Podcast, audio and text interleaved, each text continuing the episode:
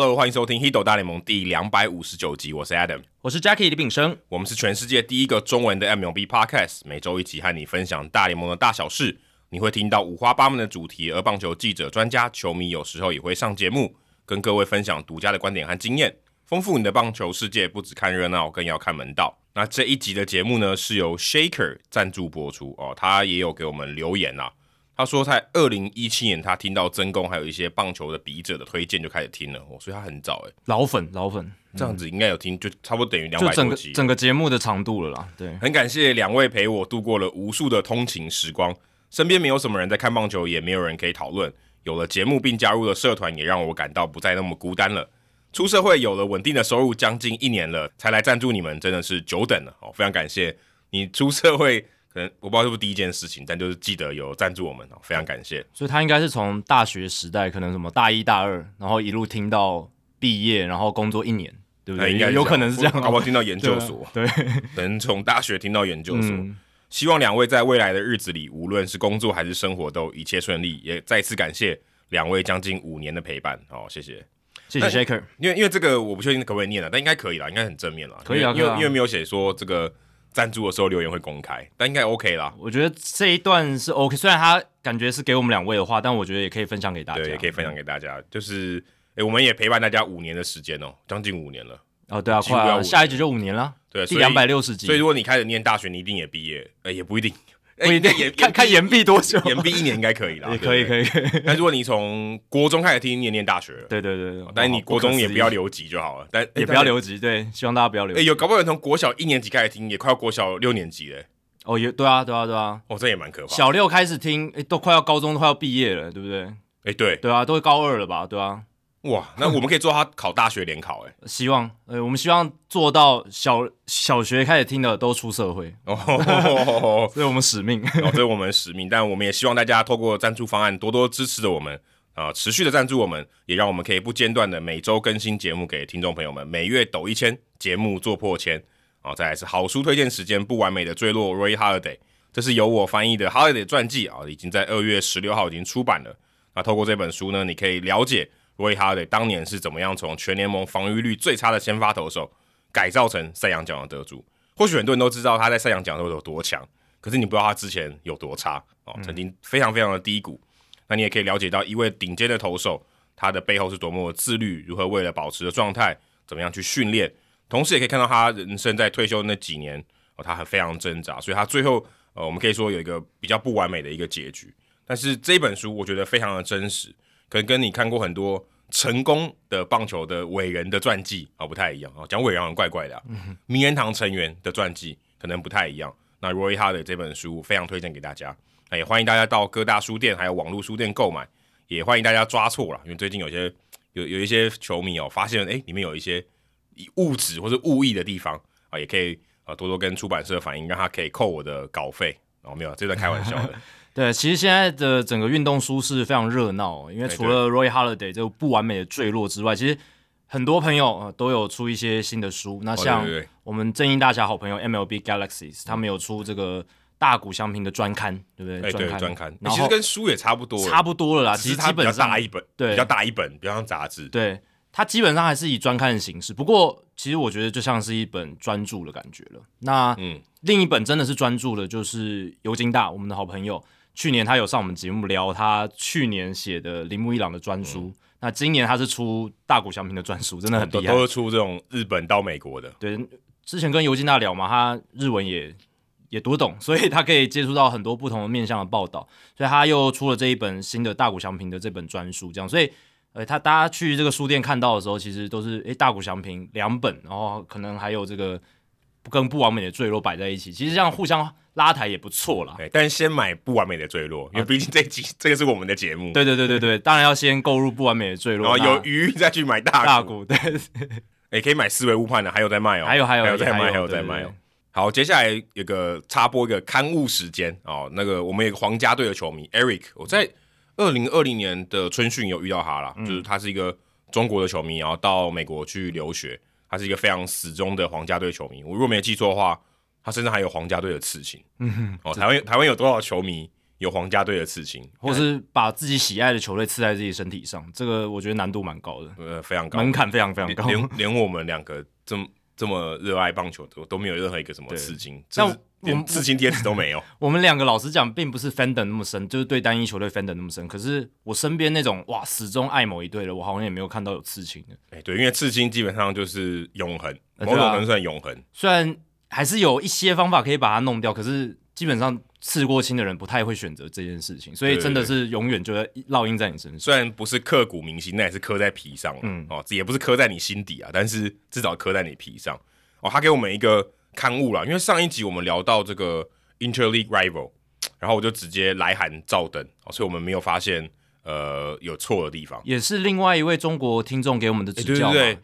耿豪阳吧，对对对对对，应该姓耿没有？对对对对对对。那他那里面他有他的那个公路讲错了，他其实是七十号公路，就皇家红雀的系列赛。对对对，皇家红雀的系列赛是 Interstate 七十号，就是 I seventy，就是七十号公路。他说这一条超笔直，开车很爽，四个小时他自己亲测可以听完一集半的 Hito 大联盟啊！我看了一下地图，差不多是四个小时，而且真的很笔直哎，就是、嗯、呃从。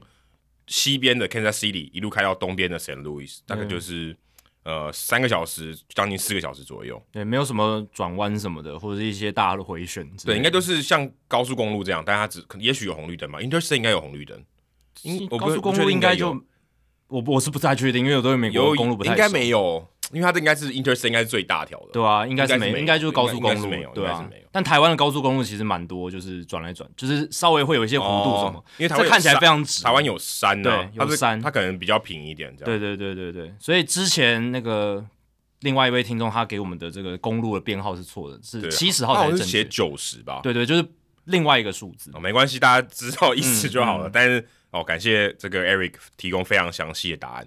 再就是那个球员工会代表的状况，还有推举。上一集我们有聊到说，呃，这个球员工会的代表有八位嘛，啊，有分成两组，一组算是他，我我不知道他为什么是这样分啦，一个是 MLBPA 的 representative，另外一个是 pension，但他们应该都算是球员工会的代表。对，他们就是他们有两个执行委员会嘛，一个是就是处理。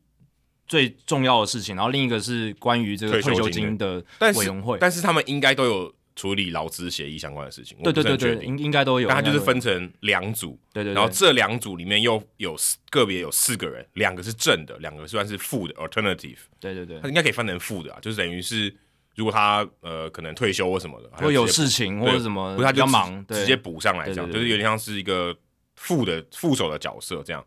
那总共就是八个人。所以两组，然后每一组有各正负两个人，所以就是总共是八个人。那再来是呃，每一队其实都有一个，也有一个正代表，就是球员工会的代表，就球员工会代表，等于说三十队每个每一队有一个，然后大概有三到四个是负的哦，因为第一个他有可能转队，嗯，非常有可能转队。再来就是他可能诶，也许那天不方便出席，那可能有一个副代表哦可以代替他这样。那我在官网上面看到他是写这是秘密投票，就球员之间去选的啦，对，就就是他们。可能不是一个公开投票说，嗯、哦什么 Jackie 得到十五票，Adam 得到十四票，啊、哦、Jackie 当选，啊、哦、这个是没有这个公开的记录，所以基本上是一个秘密投票。那像 Ross Stripling 他最近有出来开炮嘛，他就是蓝鸟队的球员工会代表，对，哦，所以因为他有看到那个里面的相关的这些提案啊什么的，嗯、就文书的这些东西，他可能不是透过媒体看到的，他直接看哦他就知道哪里有问题，所以。他就是蓝鸟队的工会代表，但他不在我们刚才讲那个八位名单里面。对，基本上就是简单来讲，就是每一队都会有工会代表。然后刚才讲那八位就是所谓的执行委员会，也就是应该是工会代表们再去选出，哎，哪几位代表。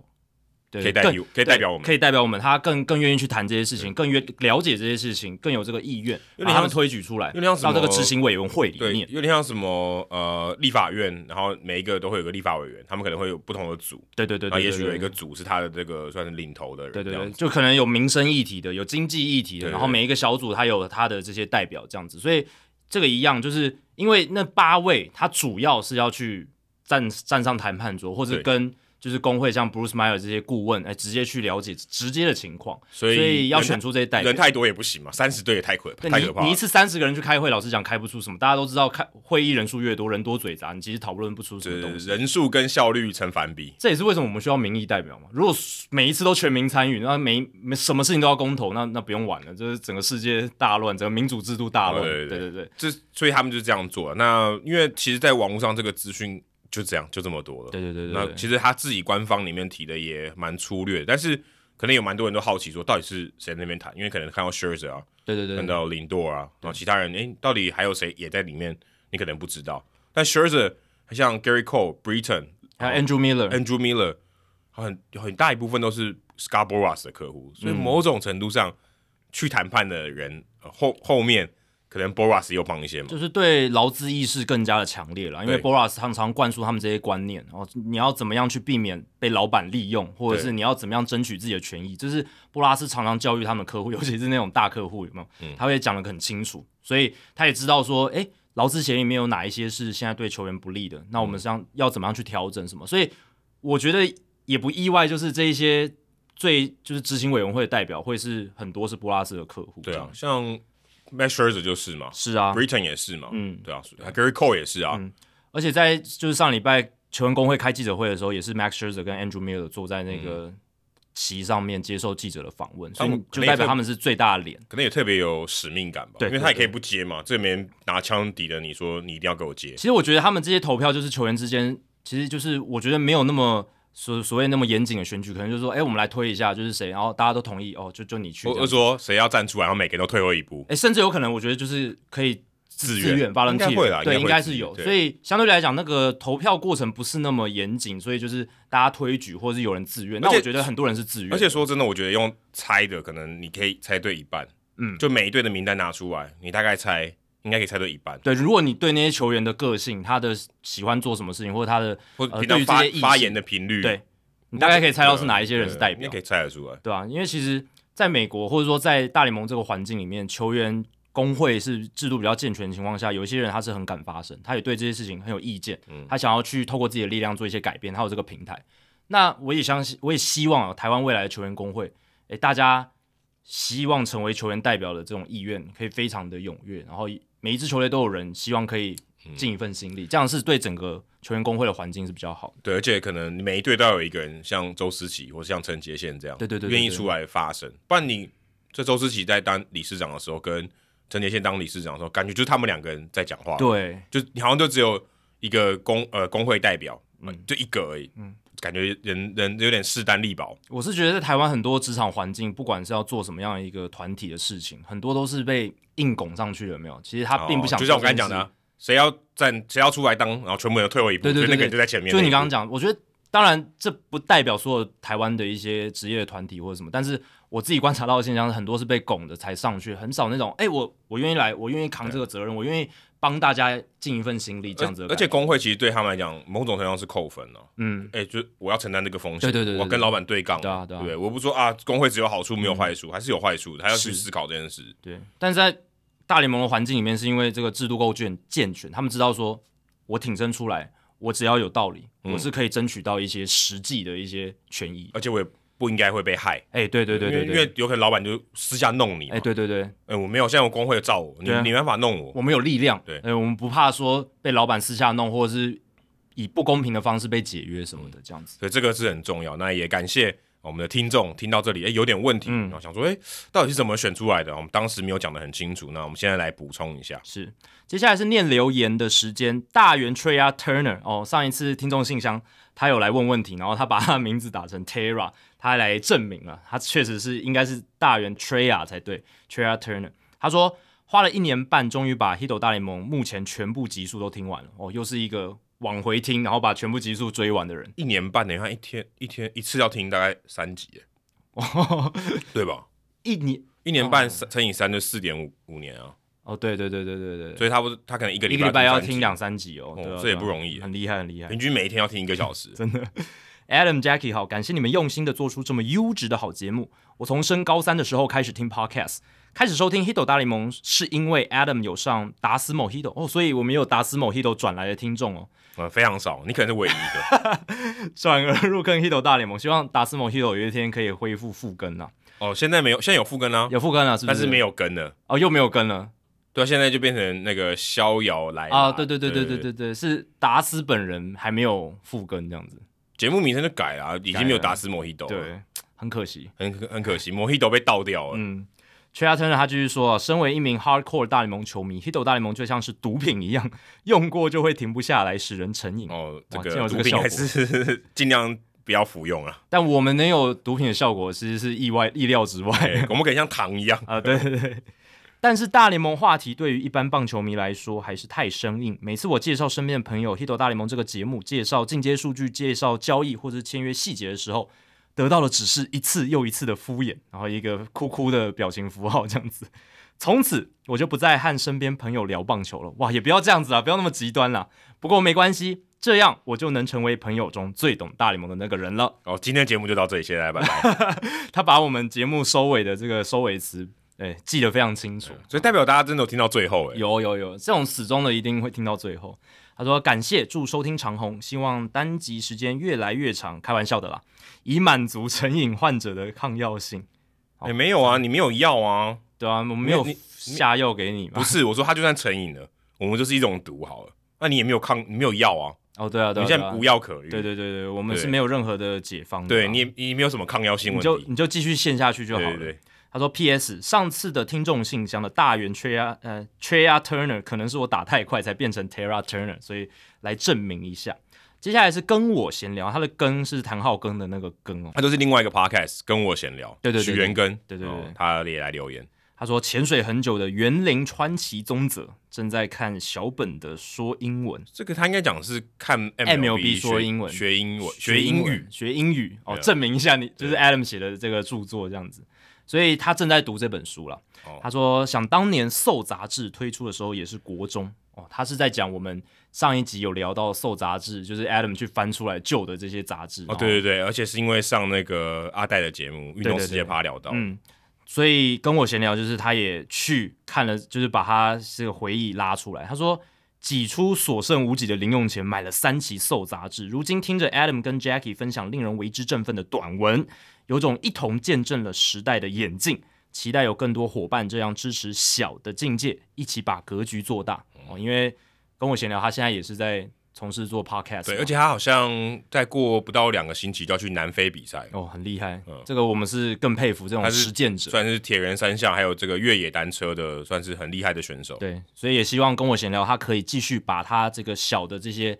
啊，Podcast 的精神发挥下去。对，虽然我们做的是小众哦，大家也不不不会否认是小众嘛。可是我们可以把格局做大，格局做大，而且也希望更多的听众朋友可以一起来支持，一些同好一起来支持这样子。而且他高中以前都打棒球的，他是科班的，所以也算是非常投入的棒球爱好者了。对，嗯，哦，他也很喜欢我们的节目。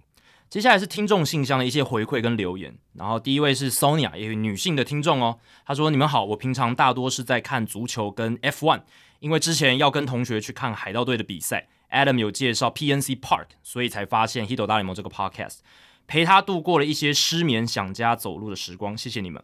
平常不是很死忠的棒球粉丝啦，但有前几集有提到怎么样增加棒球球迷的讨论。身为女粉，我有一些看法分享给你们。现场去看完比赛的氛围非常好，可以吃东西聊天。这边应该就是在讲大联盟的球赛哦。对。然后他说。Piragis 赛跑，这个是那个波兰饺子。波兰饺子就是球场活动啦，对对对，中场的一些活动。海盗队的那个跑，这个赛跑哦，是饺子在跑。因为像国民队有这个总统赛跑，然后像酿酒人是香肠。对，总之就是这些赛跑活动很有趣。那荧幕也超大，球场很美。回家之后却不知该怎么跟随，该怎么看齐这样子。打开这个电视就有了。对，但是他接下来就会解释了。他说足球。我是怎么入坑的呢？他去回想他其他的职业运动，他是怎么样去爱上他们的。他说看完世界杯之后，其实主要的原因是 YouTube。足球大的球队像是巴萨、巴黎圣日耳曼、曼城、切尔西，几乎每一个球队都是日更的在经营他们每一队的 YouTube 频道。训练拍给你，球员复健也拍给你，球员互动搞笑的废片也拍给你，介绍家乡语言美食也拍给你，而且这些影片呢，调色剪辑都很棒。你每一天都有新的内容可以看，足球跟棒球一样，球员都很多，都是团队运动，我才拿来类比。连我这种一开始只是看热闹的，到现在连替补全部二十五个都认识。他说足球队感觉跟这些球员们非常接近，真的不想要这些球队输球。到现在几乎每一场这些足球比赛都追西班牙语、德语、法文的国家，也每个影片都上英文字幕。当然，足球已经是全世界最受欢迎的运动，没错。但是这一些 YouTube 影片会让人觉感觉啊。这一些足球队是真的很认真的想要贴近球迷。啊，这个非常合理啊，因为我们就之前就讲到说，你要行销这些球员嘛，对，这些私底下的事情，不管说美食，他们家乡的事情，基本上就是在行行销这些球员，对，而且他们很用心的，就是把这些不同，就是在不，即便是不同语系国家的联盟，他也是做英文字幕把它呈现出来，给整个国际全世界的球迷去追。我觉得这个这个说到一个重点，其实中华职棒就是很缺少，哎，对，他们有一个。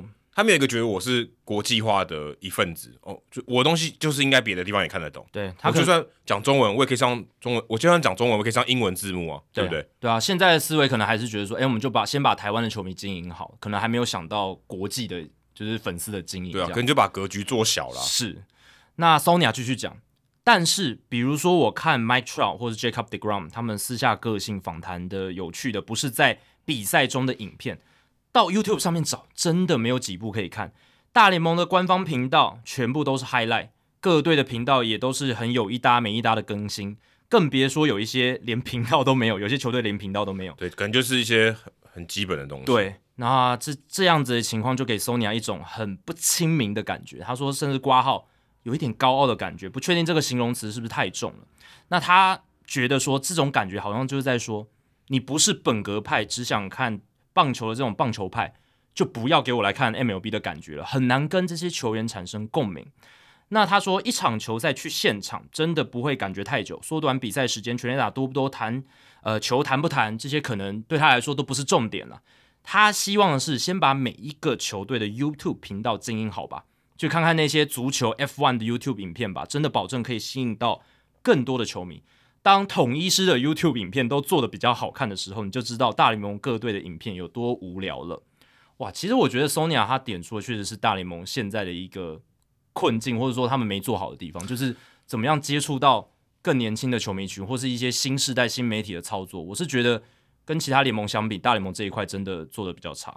呃，我觉得还有一点哦，他没有提到的是电视上其实有，就是当地的这种 local 的这种频道其实是有的。嗯，他们因为他们电视转播单位嘛，对，就像你可能像未来像 Eleven，他们会去做相关的内容。什么棒球周报这种的，嗯、那这种东西可能你在官方的这个 YouTube 频道是看不到的。对，你可能要到转播单位的 YouTube 频道看得到。这个确我确定是有的，因为以前在迈阿密的时候，其实他们都是有做很多这种内容，所以其实他们也不是没有想到，而且而是官方的这个算是什么 production team，他们没有去做，所以他们不会放在球队官方的 YouTube 频道上。我觉得这是一个很大的差别。但我觉得你刚刚讲的那个，其实欧洲足球那些。地地方的电视台或者他们全国电视台可能也有做类似的，可能也有，然后再加上他们自己球队很用心的经营他们 YouTube 频道，而且我觉得拍 YouTube 影片跟这些电视台去拍他们制作那些节目，我觉得还是有还是有差，access 就有差，就是亲近性。对，X 第一个是 access，就是网络时代跟看电视的。哦，没有，我说的是说电视台他可能没办法去拍，哦，对对，那个也是什么复健治疗的画面，他进不去。但是球队的话可以，对，两种 access 都是，就是你媒体的 access，你能不能亲近到这些球员，这是第一个 access。第二个是你怎么样接触到球迷。嗯，你如果是地方电视台，你国际的观众就看不到啊。对，永远，除非他后来签什么串流的一些服务协议，可是有很多串流服务也是只有美国本土才可以看得到，或者是他们有把这个片段放到 YouTube 上，他们自己的 YouTube 频道，嗯，他们觉得可以放之类的。嗯，那。但是我觉得那些地方电视台花他花成本去做这些节目，不一定说他会愿意免费的放到 YouTube 上。现在应应该都有，至少我之前关注马林鱼的时候，他们会把，例如说马林鱼对他们可能很多私下的访问嘛，嗯，是电视台访问的，你在那个官网就看不到，你必须到 YouTube 上面看才看得到。但那个就是访问嘛，他可能不像、哦、对，或是一些比较有趣的啦，对，应该都比较有趣的。但我的意思说，就还是比较少，就是比比起你球队自己来做，然后你有自己独家 access，而且。你真的就是贴身的小一个小编拿着摄影机，就是到处拍来拍去，然后不一定要拍的多认真，或者有一些废片，或者访或者访问那种，他不不一定要说啊，好像记者坐在那边，然后问你问题这种之类的。对，他是轻松的访问，他不是那种说哦，你今天表现怎么样？你今天准备怎么样？他就是问你说，哎，你昨天睡得好不好？哎，你昨天跟朋友出去玩去哪里？就是游乐或者是吃了什么东西之类这种访谈。Sonia 讲的是这种嘛？那其实你看现在中华职棒球队这一点其实做的越来越好。你基本上我那时候赛前比较早到球场，你就可以看到他们在练习的时候，哎，有一个小编就是会拿着摄影机跟着教练拍，跟着球员拍。练习的时候拍，到休息室里面也拍，然后不管拍的东西有没有用，至少是很多素材可以去让他们可以去玩。做什么纪录片啊，或什么，这时候可以用得到。对啊，或者是诶，你这个礼拜就是要推一支社群的影片，那就有素材可以用。嗯、那大联盟球队这一块真的是比较少，嗯、球团本身做的事情。其实我觉得有，只是说他们把这个方向比较不是做这种的，他们还是有很多那种很像纪录片啊，然后训练啊这种东西，但他们。可能很多或是那种你知道不是这么轻松，或是这种娱乐效果的这种影片。对，我觉得他们有做一些东西，而且大联盟官方频道其实有做 MLB Originals，有开始做一些他们自己原创的内容。那其实那个内容是做的蛮好的，但是我觉得还是跟 Sonia 想要的那一种感觉有落差的是，它也不是日更嘛，然后它也不是有一些轻松的废片，有一些就是真的很贴近球迷的一些内容，或者所谓的这种。现在球迷喜欢看一些短视频，有没有？或者一些非常呃及时的一些互动的内容。那在现在我我还特特别为了这个留言又去看了一下一些球队的 YouTube 频道，真的更新第一个很少。对，有有内容没错，更新的很少。但是像红雀队，他就是都是访问一些老球员，就是一些就很那种传统的感觉，有没有？嗯、就是比较少那种轻松，就是像他讲了，诶，球员复健或者是球员聊天，球员私底下的一些。呃，打屁这种什么喷垃圾话，球员的一天这种，对对对，像之前大都会有拍 Robinson Cano 跟着他拍那时候春春训的时候，我就觉得那个拍的还不错。可是我觉得还要有延续性，要有一种日常感，让这些 follow 的球迷觉得说，哎，我真的好像每天跟这些球员生活在一起的感觉。嗯、反正我反而觉得像球员他们自己做的频率还更高。哎，对我还反而觉得球员他们自己的频道，对啊，做的更好，他们自己的。就是把我就是更好的例子嘛。对，如果大联盟官方能够。就是也不说施法，就是看一下 Trevor Bauer 他怎么样经营他的自媒体，然后怎么样去呃，就是去凝聚他的这些粉丝的这种固着度等等，这是也许是一个参考的做法。或许他们可能觉得自己自己做也可以啊，就是球员自己做，对这个角度搞不好，哎、欸，我的 access 更好，对不对？嗯、你还不用找一个小编来拍我，嗯，我觉得这是一个。再像嗯、呃，我之前看到小熊队，我有分享嘛，嗯、就是我看那个 Jason Heyward，他就接那一球，在这个 Oracle Park，对，哇，小熊队那个官方那个质感做的超好，那个真的是你如果。不懂棒球，对棒球没有 sense，你是绝对，就算你有那个影片的技术，你也做不出来的东西。对，当然，但但这个我觉得可能就跟 Sonia 讲的是有落差，对，有落差。变成说，它相对是比较专业的，或是让你更深入的可以去看棒球，但是不会有这么亲民的感觉，这是我不可否认的。对，但我我我也在想这件事情，就是会不会大联盟觉得这些看的人可能也就是年纪比较偏大的，对，但这些废片。四十岁的以上的人可能不想看，我觉得这就固步自封了嘛。你这是画地自限，嗯、你不能说，哎、欸，我的大部分粉丝群是五六十岁的老白男，那我就不去接触所谓的新世代、Z 时代的这些球迷。这样这样完完全是一个非常怎么讲，甚至有点愚蠢的做法。可能就是靠球员自己，对啊，你整如果你大联盟真的官方是这样思考的话，或者是各球团是这样思考的话，他等于是把自己勒勒死的感觉，嗯、因为你等于是。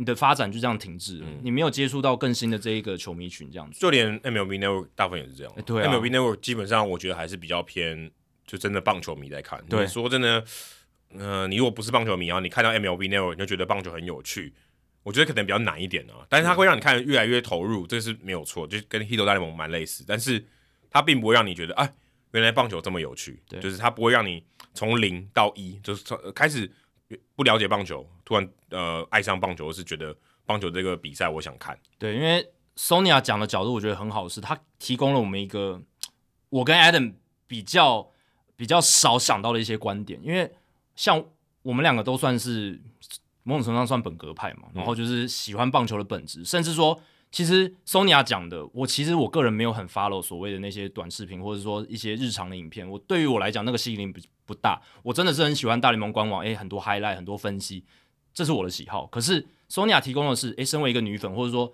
跟她一样这种可能没有那么投入在看棒球的本质，可是就是想要了解球员私底下或者是很亲近球员这种感觉的这种一般球迷，他的想法是什么？那我觉得大联盟也许各队可以在这一块真的是可以再多琢磨，然后开发一些更多的一些新媒体的管道，或者是更多的资源去投入在这种 YouTube 频道的经营，也就是现在大家一般的人会最接触到的管道这样子。不过，不过我自己也想要讲一下，因为我有时候看那些真的太轻松的影片哦，我会觉得好浪费时间。但是这就是我们的想法，就我们觉得可能这对我们来讲没那么价值。可是轻松是一种方式，嗯、但是你懂，就有点像呃，有点像说我今天请球员来吃美食，每次有洋将来就请他吃美食，嗯、我觉得有点弱啦。就这种这个创，我觉得这个是 OK，这是亲民的。可是你每一次来都说哦，我们来吃个台湾零食，来吃个夜市小吃，只是换不同的洋将来，你就觉得久了以后，你可以加一点，就是不玩篮球或棒球的元素在里面，他一样是可以轻松的，对，一样不用这么本格派说啊，你讲介绍你的球路啊这种是也没有需要，但是我觉得可以稍微把他们当做球员一点，就是说任何一个外国人来台湾，你都可以介绍美食嘛，对，你都可以介绍夜市嘛，嗯、可是他今天身为一个球员。应该有一些比较不一样的地方。对，你讲的这个是台湾已经有在做这些比较轻松的影片，然后更高层次他们可以怎么去多元化，更更精进他们内容。不过大联盟是连我觉得一开始的前提，这种比较轻松的内容产值都比较没有，比较少。希望大联盟这一块是可以赶快跟上了，让这个 YouTube 频道真的是稍微有一点像在真的很认真经营的感觉。不然我觉得有一些频道真的都长草了，就是看看的有点不忍。我觉得可能，我觉得可能就是。那个 team 就没了吧？对啊，因为其实说真的，就我接触到的，他们这些说 production 的 team，其实人数都很少。啊、你说是会像这个足球队的，哇，少说我觉得也要十个人，应该有。他们就是很专业的团队，呃、每天在做这些内容。因为你看嘛，他但说真的啦，我我自己觉得每一天都出哦，这太累了。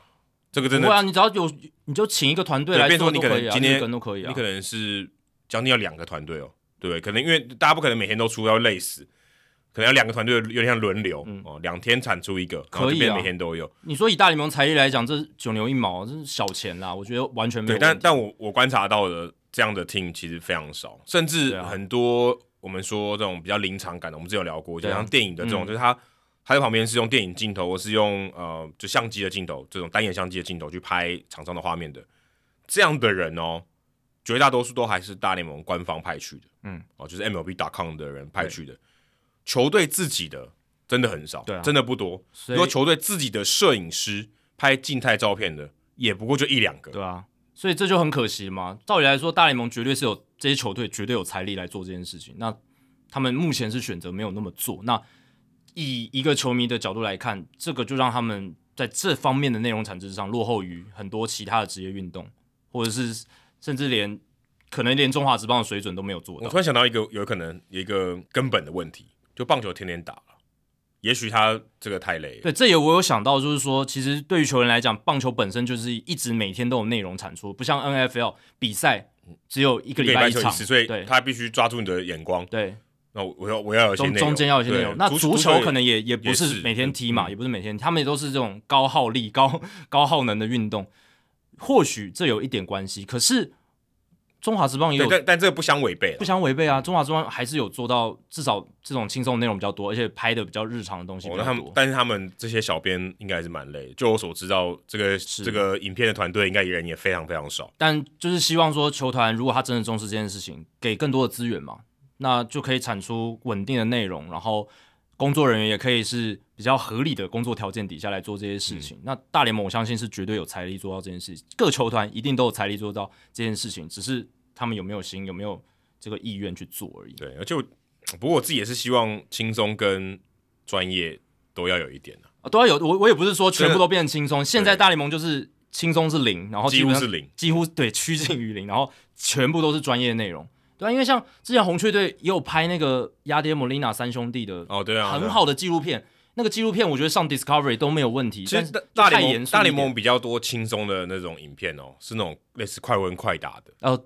就是例如说，哎对、，Jackie 最喜欢喝哪一家咖啡？嗯嗯、哦，说我不喝咖啡，哦，就白问了这些。这个也有做过，对，对，这种很多，这种相对是比较轻松，但我觉得大部分都仅仅止于此了。对，对对，就是就是没有说在更轻松的时候叫大家什么唱歌啊，嗯、或是吃一些有趣的食物哦。但我其实也只想到这几个了，对吧、啊？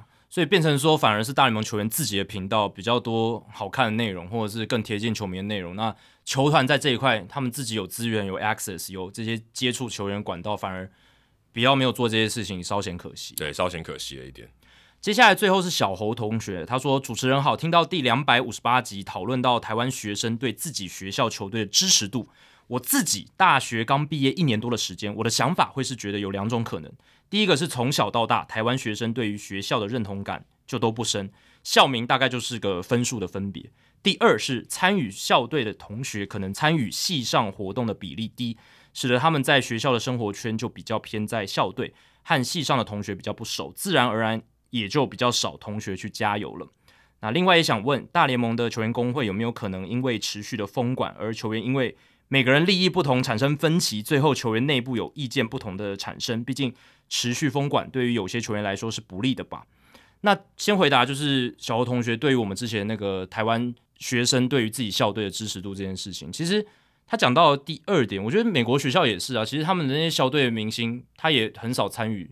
比较难参与到系上的一些事情吧。对啊，对啊，我觉得这跟他这跟他他有没有参与系上的社团活动，我觉得没什么关系，完全就是一个你对这个学校认同感。而且说真的，在大学，尤其是美国大学，你那个系是一个很松散的一个规范吧？对，我修的课跟你修的课不一样，我跟你同一个系，搞不好我一年没见到几次面。对，都大家都是各自有自己的生活圈，就算是自己同系的，甚至同一个科系，然后修的课。嗯就大部分有些必修课一样嘛，啊、可是你可能修的老师不一样，对，你根本就不知道哦，我的西藏还有这个同学，对，可能跟一年也遇不到几次。哎、欸，台湾有些大学还有大一的时候，可能还有什么同班制，有没有？就是这个班都修同一个必修课，然后大家都很熟，什么？嗯，大部分都这样吧，大部分都这样啊，对，大部分都这样，就是你那个必修课就只有一个老师开，啊、你就只能选那个老师。对，那美国的制度我是没有到那么清楚，可是我相信应该是。也没有像台湾这么没有，对啊，没有，没有嘛，嗯、对吧、啊？就是大家比较自由一点，自己有自己的生活圈，想选什么课就选什么课，这样子，对吧、啊？所以，而且那些校队的人，那些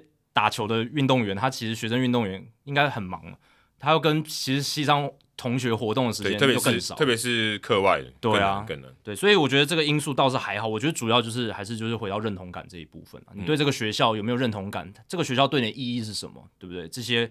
可能是比较大的因素，对，不会说，哎、欸，今天台大 UBA 有人在打比赛，跟你的这个校友的朋友说，哎、欸，我们去看台大，帮台大加油，根本这种对话根本不会发生，不会发生啊，你不会觉得说，哎、欸，当然你会觉得，哦，我念台大，我念交大，我念成大，可能还是有一些呃有一些身份的认同，可是凝聚力没有那么强，没有校友之间，他们大部分的这个学历，其他讲的还算客气，什么分数。台湾这个就只是履历上的一个字而已，你很多时候为了考那学校，就只是为了履历上有那个名字，履历上的加分，有那一行学历的那一行字这样子。对啊，所以对学校认同感那种凝聚力真的是低。我觉得在台湾可能凝聚力学校凝聚力比较高，就可能附中、师大附中。哦，怎么自己往 自己脸上贴金？这是我自己真的感受到了，因为我即便上大学到出社会，一直感受到就是附中的校友对于这个学校的认同感真的非常非常强烈。哦，然后比如说你还说，哎，五月天是我学长。啊，对对对啊，会这样讲，会一直讲啊。然后就是说，甚至我只能讲九把刀是我学长。哦，对啊，九把刀，但感觉有点奇怪。像我们业界运运动媒体界有个前辈叫林志龙，哦，就是播 NBA 的，然后也播高尔夫球，非常非常厉害的一个前辈。他也是因为，哎，他看我是附中毕业的，然后我也是台大毕业，就是他的学弟这样子，他就还特有特别请我去吃吃个饭什么的，就是喝喝喝个下午茶，这样聊一下，这样子，就是会有这种情分。因为志龙学长他是非常在意这个，哎，附中的这种。协同这种哦，学长学就有一种传承的感觉。对对对对对，然后大家会报班号，因为我们班号是没有每一年换的，就是都是同一个班号，就是你是几班就几班，然后一直沿用下去，所以现在到一千多班这样。那李弘毅是几班？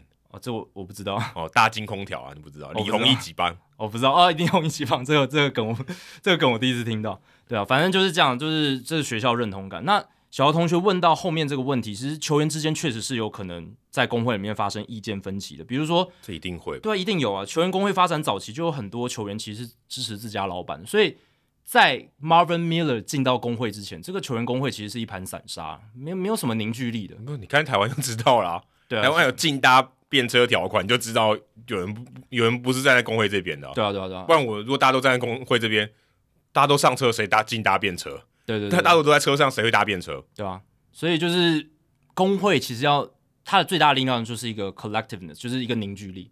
那中间有分歧的时候，它的力量就会被削弱，那资方就可以利用这一点。那一九九五年大罢工的时候，其实有一部分球员他倒戈了嘛，像、嗯、像那个 Kevin Millar 嘛，对 Kevin Millar 就是，他就没有坚定的跟劳方站在同一边，然后就说，哎、欸，老板，我可以打球，哎、欸，我我我不跟工会站在一边这样子。不过这个是罢工了，跟我们现在封管是不一样，不太一样。你现在想去打球，你也打不了。但他的概念就是说，哎、欸，他跟球员工会没有站在一起，是有意见分歧，但。这一次，这一次大联盟封馆，然后这一次大联盟球员工会，我觉得情况不太一样。是劳方这一次真的非常团结，他们立场非常坚定。那比赛被取消，其实影响最大的是中产阶级和年轻球员嘛，因为他们薪资比较低，所以照理来说他们会有比较多。照理来说，他们可能会说：“哎，你们这样继续坚持立场的话，对我不利。那对自己的生涯，他们对自己的生涯掌控性也比较低，很多人也要面临换约跟谈薪。但是。”因为中产阶级跟低薪的球员，他们在过去的两张的这些自由这个劳资协议里面，他们也是受害、受影响最大的一个群体。我们节目之前就有聊过了嘛，大联盟团体的就是平均薪资下降，其实是这些年轻球员和中产阶级的薪资下降，嗯、不是最顶级的那些球员，所以他们已经受害了。那这些奢侈税线的制度啊，球队摆烂，还有球队变得更精明，都是使得这些群体的球员，中产阶级跟低薪的球员、年轻的球员平均薪资下滑，所以。这些球员，他这一次他会立场很坚定的，就是维持住在工会这一边，比较少分歧的情况。不过这边我想要提另外一个观点哦，你说今天影响最大的是中产阶级跟年轻的球员，你有把它当一个群体来看，这样没错。嗯，但其实 Max Scherzer 损失最多钱。哦，对、啊，对，但是对，但是如果以群体角度来看，这句话完全没有错。嗯，但是 Max Scherzer 更难得的是，他照理来讲，如果以个人的角度，每一个人都是一个个人的话，他损失超大。嗯，他照样说，他应该是最他场均损失的，对，他应该说我最想要打，嗯、对不对？因为我赚我损失最多啊，你才损失几百万，我损失钱，我没有损，我损失台币可能几千万，对不对？我我超想打，可是没有，我我今天我在那边示范给你们看，嗯、所以这个是意义上是有点不一样。但当然，那损失的钱呢，虽然 Max Scherzer 损失的最多，可是对他整个生涯的影响是相对来讲是比较低的，因为。那些年轻球员跟中产阶级，他赚的钱没有那么多，甚至可能就是他生涯少数一大笔钱。对，那那几百万可能就会影响他整个接下来人生，他可以运用的一些资金，嗯、就是那笔钱了，对啊，所以那个影响程度在这里。所以，即便你看那些顶级球星，他真的像 Gerrit Cole，他也是损失很多钱嘛。他比赛取消的话，可是对于他们来讲，比较是真真的是为了他们这些后辈，或者是所谓的这些。赚的没有他那么多钱的人去帮他们争福利的感觉，对，就是扛了更大的一个十字架，对，所以可以算为以后的这些棒球球员铺路了。他等于有点牺牲自己一部分的薪水，因为对对这些薪水来讲，可能他的三百万跟别人的三百万，可能别人这一辈子当球员就只赚三百万，意义不一样，对，意义不一样。所以小何同学，你的想法其实是没有错，是有可能球员工会内部会有分歧，只是这一次真的比较不一样是。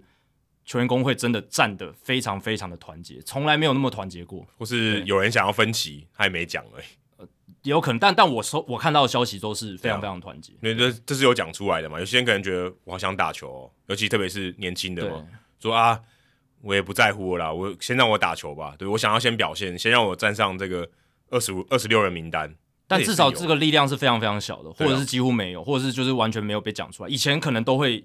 有一些人会有一些声音被报道出来，什么？或者他可能就跟记者讲啊，现在可能他觉得啊，这个风向也也不适合我，我觉得都不太可能完全百分之百，一百个人里面一百个人全部都觉得好，我们就是站着。嗯，有些人还觉得让我打嘛，嗯、我我我我就差这这今年是最重要的一年，你不再不让我打，我就没机会了，一定也有这种。对，只能就是说现在这一次的球员工会他们立场非常坚定，这样比起以往更加的坚定。你看花最这损失最大的人。都都立场那么坚定了，对其他人应该更要更坚定一点。好，再来讲也是损失蛮大的哦。Bryce Harper 冷知识，在我们今天录音之前的晚上，啊，Bryce Harper 穿着这个中信兄弟的球衣，贴在他的 Instagram 的现实动态里面，但他哦造成一个疯传呢，嗯、哦，好多应该有大概二三十个朋友都都在贴这个这个消息。前几天是读卖巨人嘛，然后现在换成这个中信兄弟的球衣，而且还 tag 了我们的来宾 John。他就是在讽刺或者说调侃呐、啊，他就是觉得说，你看现在，诶、欸，大联盟封馆把我们封死了嘛，那也许我们有机会，就是如果我们想要寻求国外联盟打的机会，对不对？就是有点像是在呃玩一个梗这样子。对，而且他这个合成也还合成合的不错，嗯，哦，至少他挑这些都是豪门球队了。哎，对啊，就应该是有精挑细选过，应该是。哎，他可他可以可以问王建民啊，因为他 认识王建民，跟王建民同队。对对对对对对对。那讲到同队，其实台湾也蛮多 Harper 的前队友来打过的这些洋将，但王建民不算了。王建民可以算他队友，可他其实没有打中华职棒嘛？对，没有，他只是只当教练而已。对，所以王建民不算。那有哪一些球员是曾经跟 Harper 同队过，然后又来台湾打职棒的这些洋将呢？哦，今天这一题没有选项，就是冷知识，就是因为我把选项列出来，没有很多，就很好选，对，很好选，很好选。哇，这个一下要我想，我刚刚看到这一题，我也是想不到，我只能想到，哎，台湾球员，然后跟就是有来中职打，或者跟中职有关系，然后跟 Harper 同队过，呃，杨将，杨将了，对，杨将，嗯，但是我想不到杨将，我只能想到王建民。对哦，可王建民没有在中华职棒打过。对对对，他就是只有当教练，所以我是说跟中职有关的，我就是想想到王建民。那因为 Harper 以前就是在国民嘛，那国民以前的球员，然后他打中华职棒十年嘛，对，这是他十年的职业生涯里面有遇到，就是从二零一二年开始了，对吧？对啊，包括小联盟，包括小联盟哦，包括小联盟，我有查小联盟，我也有查了。那这个我真的没办法，因为我没有办法追溯到 这么远，然后或者到小联盟球队。我可以提示啊，有三个，有三个人哦。嗯，但是我现在我现在真的想不到任何一个，想不到任何一个。对对对，大家可以比我厉害的话，看能不能抛出几个，看能不能猜对。对，你可以想想看。我想，如果你是拉米狗乐天的球迷，你应该知道其中一个。嗯，前队友要打过中华职棒哦，不是说当教练或者呃，对，不是哦。嗯，王建民这种就不算了。嗯，好，那我们在主节目之后呢，来公布这一题的解答。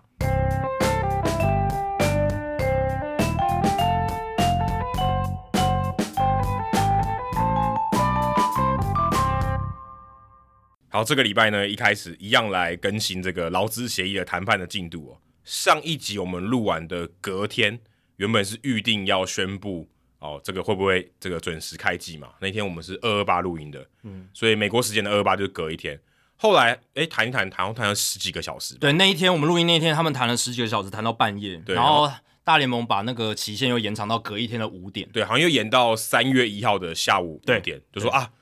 哎、欸，他当他说我们要延的时候，感觉有点希望。对啊，就说哎好像一般我们说的老师说，呃，这个作业交作业时间我们往后延一点，感觉你都交得出来。就是很多大部分人都快写好了，没有？就是赶赶赶，哎、欸，老师我差一点点了，好，那我们延后一天啊，呃、我们大家都可以交交上来，对，有点这样的感觉。就，就是反正觉得有点希望。对对对。哦，当时看到这消息，我觉得。振奋，呃，就觉得有一点点曙光，燃起一点小火苗，就是因为他不会这种无故演嘛，嗯，对不对？他原本就说，就是已经定好那个这个时间，他都讲出来，他也不是说大概一个时间，他就讲出来了。我现在说，哎，那延到五点，我是不是刚刚有有没有希望？结果五点以后还是还是照延嘛，然后就宣这个 Rob Manfred 就宣布说，呃，我们要。取消头两个这个系列赛，各队前两个系列赛，就是一个星期嘛，就是六六场比赛了，六到七场，六到七场，对对对，就是要取消了，所以已经可以确定说啊，这个球季目前绝对不会准时开机，嗯，会不会打一百六十二场比赛？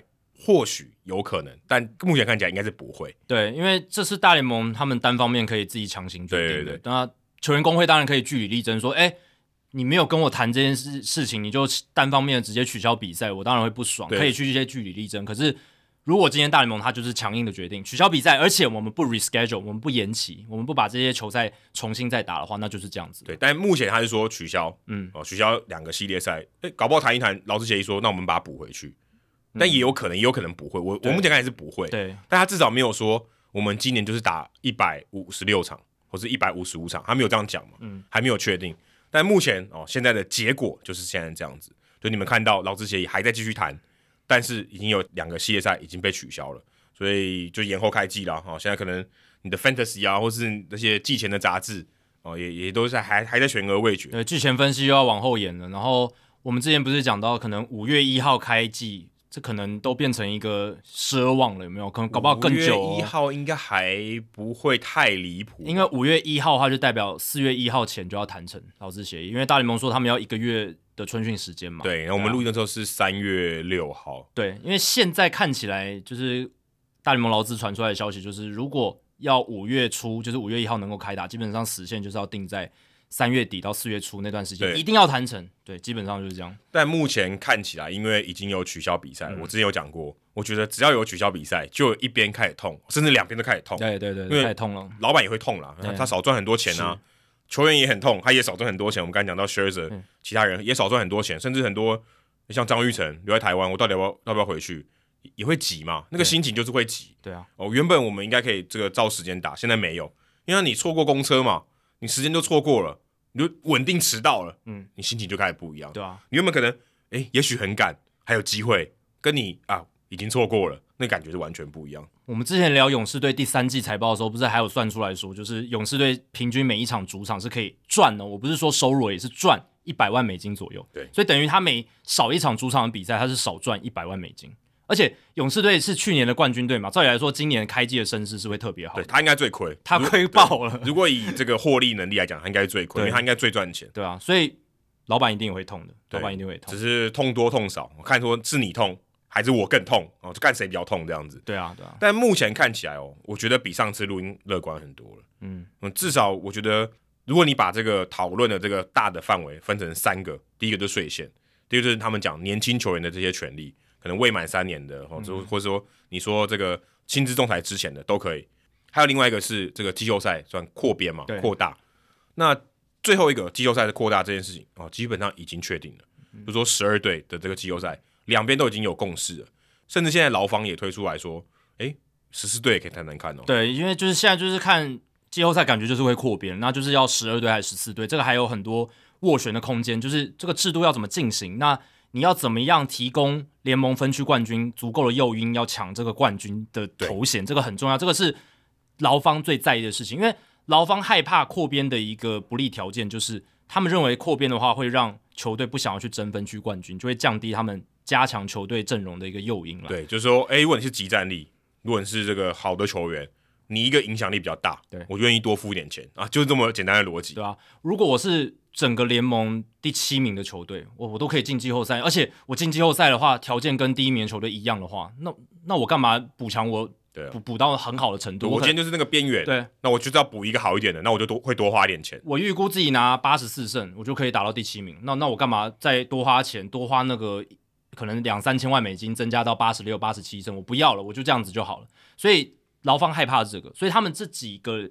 几天在谈的就是说，十二队的话要谈要怎么样的制度，十四队的话要怎么样的一个制度。那我看到目前劳方他们如果要接受十四队的话，他们是希望整个联盟的第一名他有一个直接直接保送，呃、就 by week 就是少打少打一个 by，对，就是他少少打一轮，然后后剩剩下各联盟还有六支球队嘛，因为总共十四支，然后一一联盟七队，然后两个联盟的第一名都会直接 by，就是一个保送。然后剩下的六支球队，他们就要打所谓的外卡系列赛，就是我们之前二零二零年看到的三组这样打。对，三组打。那怎么分组？就是还有另外两个分区冠军嘛？对，另外那两个分区冠军，他会在一个三战两胜制的系列赛里面，会有一胜的优势。哦，哦，这个这个优势就很大了。哦，这个很大，很大，因为基本上他三战两胜拿一胜。对啊，他只要赢一场他就赢了嘛，对不对？然后他输一场还有赢一场的空间。那如果你是外卡队，你基本上你输一场就直接败了，有点像是一战定生死，几乎是一战定生死。所以对于名次比较前面的人，优势很非常大，非常非常非常巨大。因为名次比较后面的外卡队，他基本上就是没有输的空间，只只能二连胜才能够打败，就是下课上这样子。所以分区冠另外两支分区冠军队跟另外两支外卡比较高的球队来进行这个对战，然后剩下还有两支外卡队，他们就打一个。就是一个可能五战三胜制，或者是三战，嗯，应该就是三战两胜制之类的一个系列。反正就是他们有自己的打法，但是因为两支都是外卡队嘛，所以就是不用有这个高低之分这样子。所以搞不好战绩上还是有高低之分，不知道他怎么算。可能就主场，嗯嗯，对，可能因为三战应该都是在同一场、同一个地方打的，不会不会跑来跑去了。对，所以基本上劳方是希望可以提供分区冠军有这个比较好的条件，让他们愿意。这些球队在例行赛的时候去争取这个分区冠军，对，因为毕竟我们就希望他们不要摆烂了，不管是哪一种摆烂，摆到彻底的烂，跟或是我在边缘，我要不要多加一点，这对他们俩是一些差别。要刺激竞争行为。如果真的就是没有太多的分区冠军，没有太多的一些优惠的话，优势的话，那真的，如果我是球队，我我就打八十五胜就好了，对不对？对，我干嘛我干嘛何苦拼到一百多胜这样子？因为因为你要打到最多胜，那个就像你考九十五分，考到九十九分，那是最难的。对。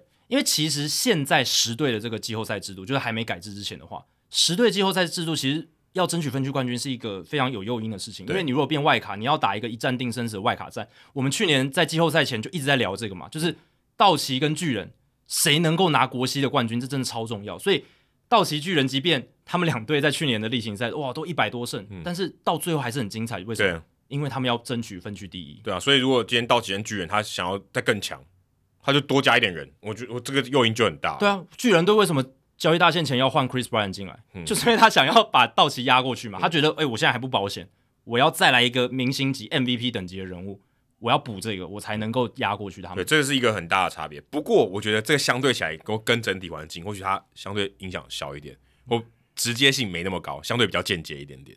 就是，但是这个季后赛扩编呢，对于资方来讲就是很多的钱。我有看报道说，如果扩编到十二队，他可以一年多赚八千五百万美金。哦、你说资方还是劳资方？哦，资方就是整体大联盟的收入，因为全国转播权一金。所以对于这个球员来讲，是伤痛比较小一点。对对对。如果如果我今天我我虽然我的竞争这个竞争的优势下降了，可是我是一个谈判的条件。可是对于资方来讲，是一个很重要的一个让步。对，因为。这一个转播权利是给卖给 ESPN 的，对，那 ESPN 要付给他们多少 TBS，但这一轮好像外卡轮就是卖、哦、卖给 ESPN 哦，所以如果哦你是说只有多出来的，对对，因为你变成扩编成十二队就会多出一轮嘛，哦那这一轮是卖给 ESPN，所以十二队的话，ESPN 据说是就是会买八千五百万，然后如果变成十四队会增加到一亿美金，所以等于再多一千五百万这样子，哦、这个价值对。资方来讲不无小补，有赚有赚，而且还这个入场的收入也要算进去。所以为什么资方他要争取这个扩编季后赛就一目了然。然后为什么要争取到越多队越好？因为他的收入会增加。这这非常合理啊！而且这对于这个劳方来讲，我其实之前有讲过，这对他讲是一个非常可以让步的地方。对，因为对于我来讲，我损失比较少，你赚超多，那我一定要让，因为你就会开心。对，你开心的话，你就会多让在其他地方多让我一点。但对对劳方来讲，这是一个重要的筹码，因为资方很想要。对。他很想要，但对我虽然有点痛，但没那么痛。嗯嗯，有点痛啊，一定有痛的，因为但是没那么痛。因为呃，所以劳方这张牌他是势必会打，但是他可以换到多少东西，这个就是扩编季后赛对于劳方的一个意义。他希望能换到越多的条件越好。对。对不过你看，我们刚才讲说这个三大领域哦，哦，至少有一个已经确定了嘛。哦，至少说扩编季后赛就看剩下怎么微调那个细节，怎么怎么执行的层面，十二还是十四，然后一些微调细节。赛制要怎么编哦？现在这个赛制还没有确定，这个比较多是呃，我们事后去谈一些细节。那至少三个有一个，而且有共识，感觉上只剩两个去去谈嘛。至少三分之一已经确定了，而且目前看起来，这个还有就是国联的 DH，国联 DH 也是两两边同意的。虽然这个不是我们刚才讲的三大领域，嗯，那再来就是税线的部分哦，税线的部分两边也有比较靠近了一点。嗯、有那原本。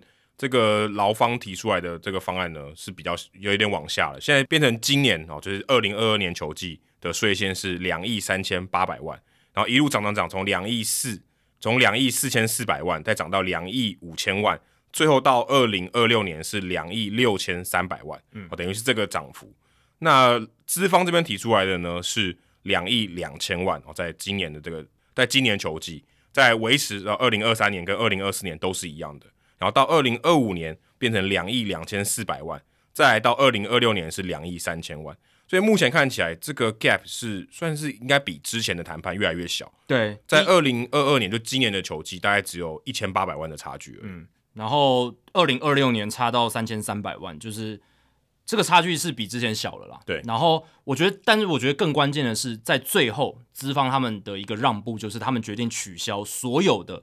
加重的税率，本来的提案还有加重税率，不只是税线没有提高太多，而且还有加重税率。呃，换句话就是惩罚了。对，惩罚本来是加重的非常严重，那个税率每一个你犯几次，然后犯到累犯那个次数，然后那个税率其实加重非常多的。对，等于说，如果你今年超过这个奢侈税线，嗯，明年你要缴更多。如果你明年还超过，我的比例会提高。对，所以红袜队才要重设这个，就是我不要一直连续，对，我要中断，这是一个很大的原因。而且资方原本的提案还说，就是如果累犯的话，可能还要付出这个选秀签的一些补，就是代价等等。就是、就是、对，就就怕说，就有点像小市场球队要抵制很花很多钱的球队，对，你越花越多，你就处罚越多。但就是那个税率加重，已经加重到基本上它跟整个薪资上限一模一样，基本上一模一样。因为原本的制度，我们之前看到前几年超过四十岁线的球队已经很少了，去年我记得只有。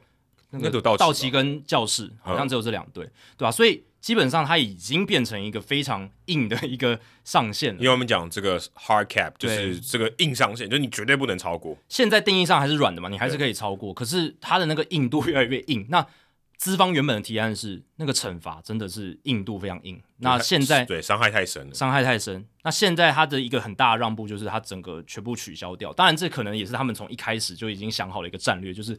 我先提出加重税率，然后到最后感觉我就是一个让步，然后让劳方愿意接受我们后续提出的条件。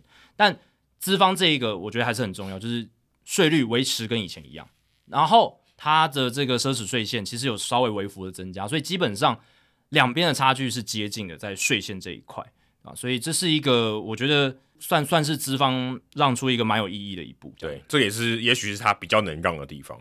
再是最低薪资，最低薪资原本这个资方的提案呢是是六十七万五千元，对，那劳方这边是稍微高一点啊，是七十二万五千元，就大概中间的差距也没有到很大嘛，嗯，哦，说单以比例上来看是很大，哦，就是说你把这个分母当成这个是最原本的最低薪资，涨幅是有点大，对，可是对于这个球队来讲，其实我每一年要多付的钱也没有多少，对，我看大概有人算出来哦，大概每一队哦，大概只多。七十六万而已，对啊，其实没有很多啊，因为其实一队才多七十六万一年呢。资方他最后的提案是二零二二年涨到七十万哦，所以其实中间的差距是两万五千而已。第一年二零二二年的时候，所以又更更更少了。对，所以其实那个七十六万就是真的啊，一队只要多付七十六万，这真的是少到不行的钱，差不多等于 maybe Max Scherzer 投一局的钱。所以对于这个劳资谈判来讲，这个我觉得最低薪资这个议题应该要画下一个句点了。你们就赶快找出一个。一个数字吧，就已经差距这么小，已经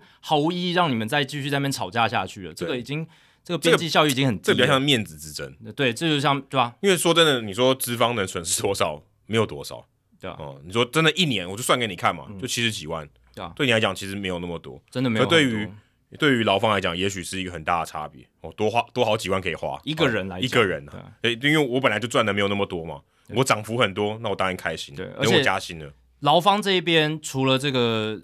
最低薪资有跟这个资方有靠近之外，劳方还有一个很重要让步，就是他们这个超级二的球员，他不要求再提高比例，嗯，就是超级二他就维持原制，就是二十二趴，二十二趴，就是第二年到第三年年资所有球员里面前百分之二十二，就这样。我们之前说他们本来要百分之百嘛，就是等于说。你只要满两年年资就可以得到薪资状态资格，他们不断的让步，这感觉乱喊。我在我现在看起来就是觉得乱喊。但我觉得这跟资方一样啊，资方一开始也是喊说我要加重那个奢侈税券的税率，这是一样，就是双方在谈判的时候不断的往中间靠拢，一开始都喊的很，但但喊对喊到已经觉得你们两个到底有没有 sense，就是你喊的也差别太大。对，所以你看劳方从原本的一百趴到八十趴，到现在又回到原本的前百分之二十二，差很多哎、欸。所以等于我们绕了一圈，又回到原点。对，在超级二这个议题上面，就浪费时间。但这对是浪费时间没错，但某种程度上就是你看资方在税率、奢侈税券税率回到原点，然后劳方在超级二回到原点，等于大家又回到了原本的一个条件。那这是双方都同意的，就这样。对，目前看起来 是这样。然后再就是我觉得奖金的 pool 哦，就给这些说薪资仲裁之前的这些优秀的年轻球员的奖金的 pool 哦，原本这个大联盟是说一一呃一千多万嘛。一千万，一千万，最早好像一千万，对，对，最早一千万，然后往上加，然后劳方这边是要一亿，对，对，差将近十倍，差九将近九千万，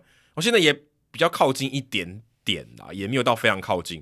资方这边的提案是两千五百万，然后劳方这边是八千五百万，我看资方是三千万哦，所以又往上，对，又往上，对，最后一个提案是三千万。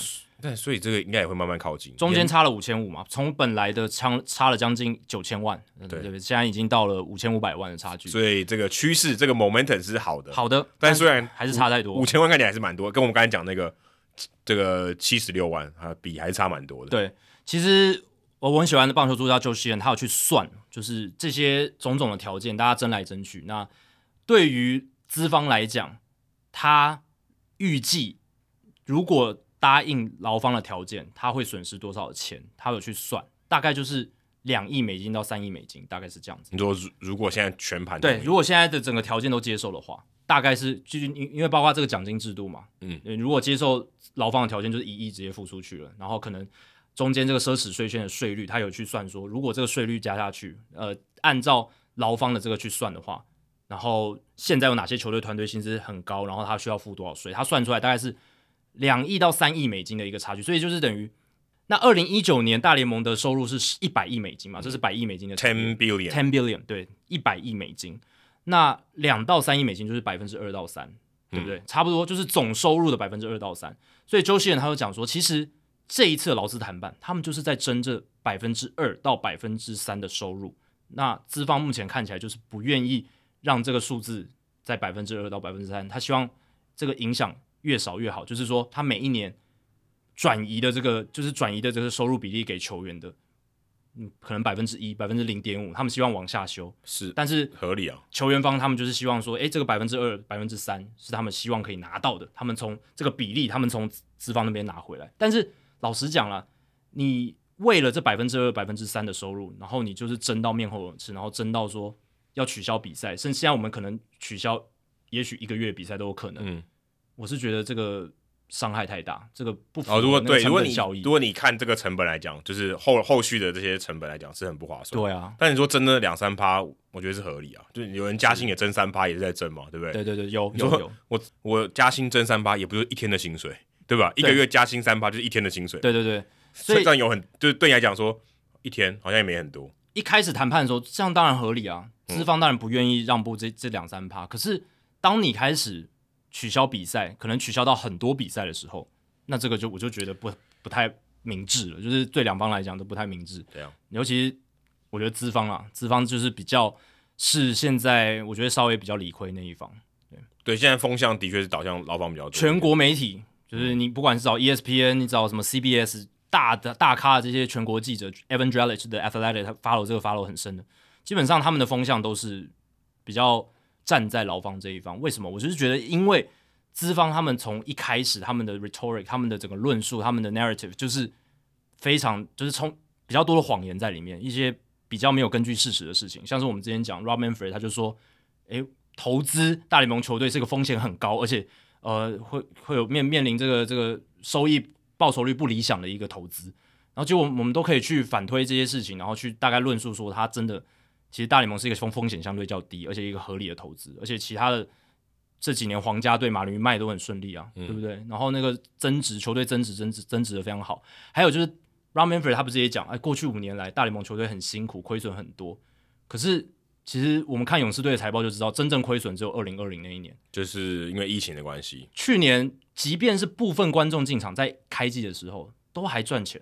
当然那是勇士队，可是我相信大部分球队营运上应该是赚钱的，就至少不是像你讲这么亏啊，或者这么困难。所以资方的。整体下来论述，他就是要 break the union，他是希望让球员方整个就是不团结，然后还有就是他们希望用很多手段，一些公关操作的技巧，然后一些甚至有人说，在就是最后，呃，Rob Manfred 他取消比赛之前，他不是有一些 optimism 吗？就是你刚刚讲有一些乐观的风向球抛出来，而且好像快要谈成，嗯、这个也是大联盟资方的一个技巧，就是说，你看我们最后有一道曙光出来了，结果又是劳方他们不同意。他们 reject，他们拒绝我们的最新的提案，最后一张提案，所以最后才会破局。他们想要塑造这样子的一个公关的操作，对，这是谈判的技巧，对，一定要的。但是这些技巧就会让怎么讲，外界看得清楚的这些人，这些记者，或者是说越来越懂这些劳资谈判过程的球迷，就会觉得资方耍的这些手段真的是很讨厌，然后不顾大局。那劳方这一边，我觉得至少他们提出的数字，他们提出的一些理论。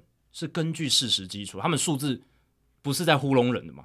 对，他们是根据事实基础来论述这些事情，所以我会觉得媒体之所以都站在劳方这一方比较多，原因是在这里。不过我觉得要考虑到一个，就是长期来看，你说如果假设我资方，我这一这一局好了，我输了，或者说我比较占下风一点，那我下一张我也会很难谈。嗯，其实这个就是我觉得需要一个角力的过程。对，欸，我告诉你说，哦，你今天就算赢啊，就算你算是比较占上风。你也是惨胜，对不对？嗯、我我不能让你赢得太爽，不能轻轻松松的就拿下这一胜。这个很重要，嗯、我觉得这是谈判。你如果今天我只看这这一场比赛，对，没错，资方是比较，我觉得比较占下风，不管在舆论或者什么。而且他说真的，他也应该让一点，但他不能这样直接让。嗯、当然，他如果直接我让你爽胜、乐胜，我亏到。我跟你讲，我跟你讲，不不是只损失这三趴而已，你损失后面的，你后面你给他占上风以后。其实你以后很难谈，以后反而会失衡。你让劳方太轻松的拿下胜利，其实也算是资方这些老板或者是说 Rob Manfred 的失职了。你可以这样讲，对啊，或 Dan Helem 的失职。他们的工作就是要把这个天平尽量拉拉稳一点，拉平。你说当然要，目前看起来要倾向劳方一点没有错，因为他们这样子吃太多亏，你不能让他太爽。你说真的，如果今天让他太爽，其实对棒球来讲也是一个不好的情况。对，你说今天薪资涨到啊，假设啊夸张一点，涨到这个球团老板都不想要付了，就我就退，我就解散了。对，我觉得好亏哦。假设是这样，长期来看，差不多三十年、五十年来讲，你当然今天看起来是 OK 嘛？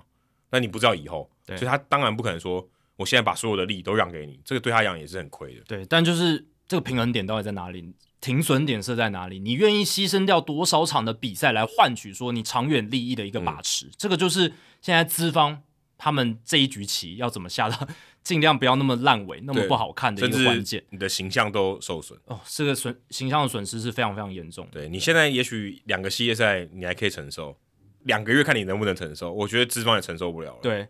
现在有外界像 Ken Rosenthal，他有爆出一个可能的停损点。我们上一节不是讲说这个资方好像没有什么停损点，对不对？但是现在看起来有一个可能的停损点，就是二十五场比赛。为什么是这个数字呢？就是因为大联盟各队基本上要取消到大约二十五场以上的比赛，地方电视台才可以收回他们的权利金。嗯、这个是大部分，当然每一队签的合约都不太一样，可是 Common 的这个 Ground 大概是这样，就是大概二十五场、嗯、一个月的比赛。哎，如果今天。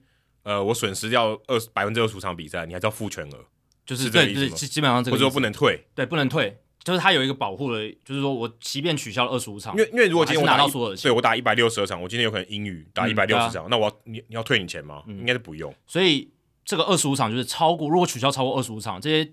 诶，地方电视台也不是也也也不是傻子嘛，他要收一些权利金回来啊。我付、欸、我付那么多钱给你，对，而且你的空档我还要买别的节目。对啊，我我那些时间就空出来了，你少了那么多比赛，对不对？嗯、所以二十五或者是到一个月这个数字，就是一个月的比赛这个量。可能就是一个大联盟资方会考虑的停损点，一个临界点。对，所以因为我再停下去的话，我损失的是转播权利金了。而且转播权利金是现在大联盟各队最主要的收入来源。对，你可以这样讲，比那个 gate revenue 还高，很重要的一个收入来源。对，所以这对他们来讲是真的会痛。所以你说为什么？哎，他们取消前两个系列赛好像不痛不痒，然后大联盟那个 Rob Manfred 他开记者会的时候还谈笑风生。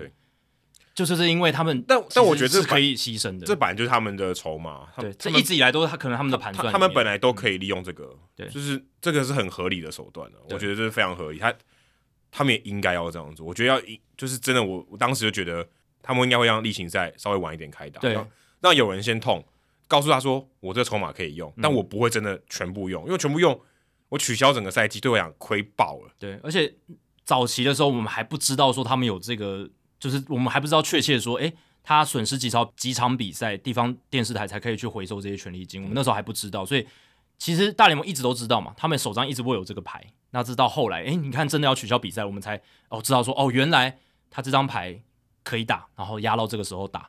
然后其实就谈判的角度来讲，纯谈判角度不看棒球整体的利益，对资方来讲这是嗯聪明的一步棋，然后也是他们进一步要去破坏球员工会团结的。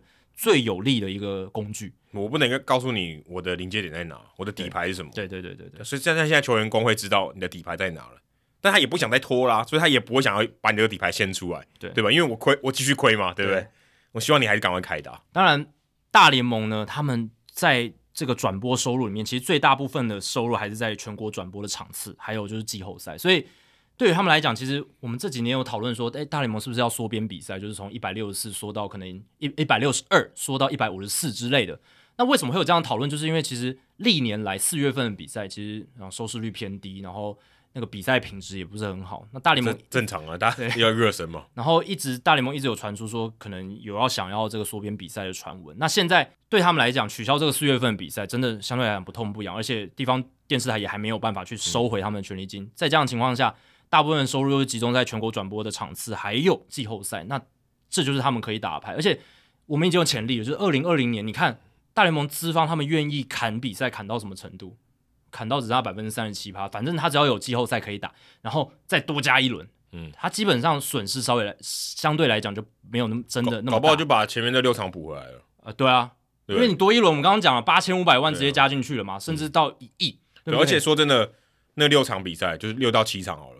就是两个系列赛，可能最赚钱就是开幕战，后面几场可能就没那么赚钱。对，当然我们不是真的只有六到七场，是每一队的前前六到七场，所以加起来可能十五乘以六，大概九十场比九十到一百场比赛，会损失掉这些比赛。可是对于大联盟来讲，他加一轮季后赛就相对来讲是可以补的，可以补回来的，对啊，所以为什么大家可能会觉得说啊，怎么会要到取消比赛的地步？这就是资方他们打的盘算，他们的背后的 math，他们的数学算出来就是，诶，我还可以接受这个损失，因为他们心里想的不是说啊，棒球会因为取消比赛承受多少这种呃形象上的损失，或是长远的这种棒球的为棒球着想中，他我们之前聊过，他们不是这样想，他们就是想说我口袋里面。回收多少钱？我能赚多少钱？很正常，对啊，他们毕竟是商业活动，商业活动，对啊，所以现在就看说到底会不会这个停损点真的是这样。然后五月一号我们可以看到比赛开打这样子。五月一号，对我现在希望摆在五月一号。嗯，我觉得四月中就可以打了。你觉得四月中？四月中到四月下旬，五月一号我觉得太晚了。OK，所以你希望到四月中就赶快就是停损点压在那里。我觉得可能再最多再宣布一次这个取消比赛。就再多，就是再再可能再两个系列赛嘛，就会有个 deal。对，应该就会有个 deal，最多有搞不好，搞不好我们录完音，搞不好过一两天就有 deal，也有可能，对啊。取消比赛还有一个很大问题是会带来这个劳资谈判的新障碍，就是服务年资跟薪水是否完整支付给球员的一个。呃，这个这个，但这个就是后续的，这比方说有点配套措施。但这个我觉得又会激起一波争论。对不对？因为你还记得二零二零年我们谈最多的就是这两个两件事，就是服务年资跟薪水到底怎么给。对，现在这个相对起来稍微比较 minor 一点，稍微或者是比较后续，就像你讲，比较后面要讨论的事情。可是如果好前面都已经我们差不多聊的差不多，然后结果到最后最后一里路，好我们要搞定这件事，又又吵一架，我就觉得很度百分之九十八的样子。对啊，因为现在看起来工会是希望说，如果只取消一个月内的比赛，他是希望所有都拿到，就是不管是服务年，就跟之前 COVID nineteen 的时候一样，对对对，因为。COVID-19 那一年的结果是什么？就是完整的服务年资，但是薪水按比例付百分之三十七。就是你如果打满六十场比赛，你就是拿一年的服务年资。所以我觉得今年也可能按照二零二零年，因为已经有先例可循了嘛。而且那时候那时候更少，对啊，那时候比赛砍的很多，看看砍的超过百分之六十的比赛。嗯、所以我觉得今年可能好，如果取消一个月内的比赛，你讲如果像你讲好四月中就开打，那可能。球员还是得到完整的服务年资一年，然后就是如果打满的话，当然前提是这样。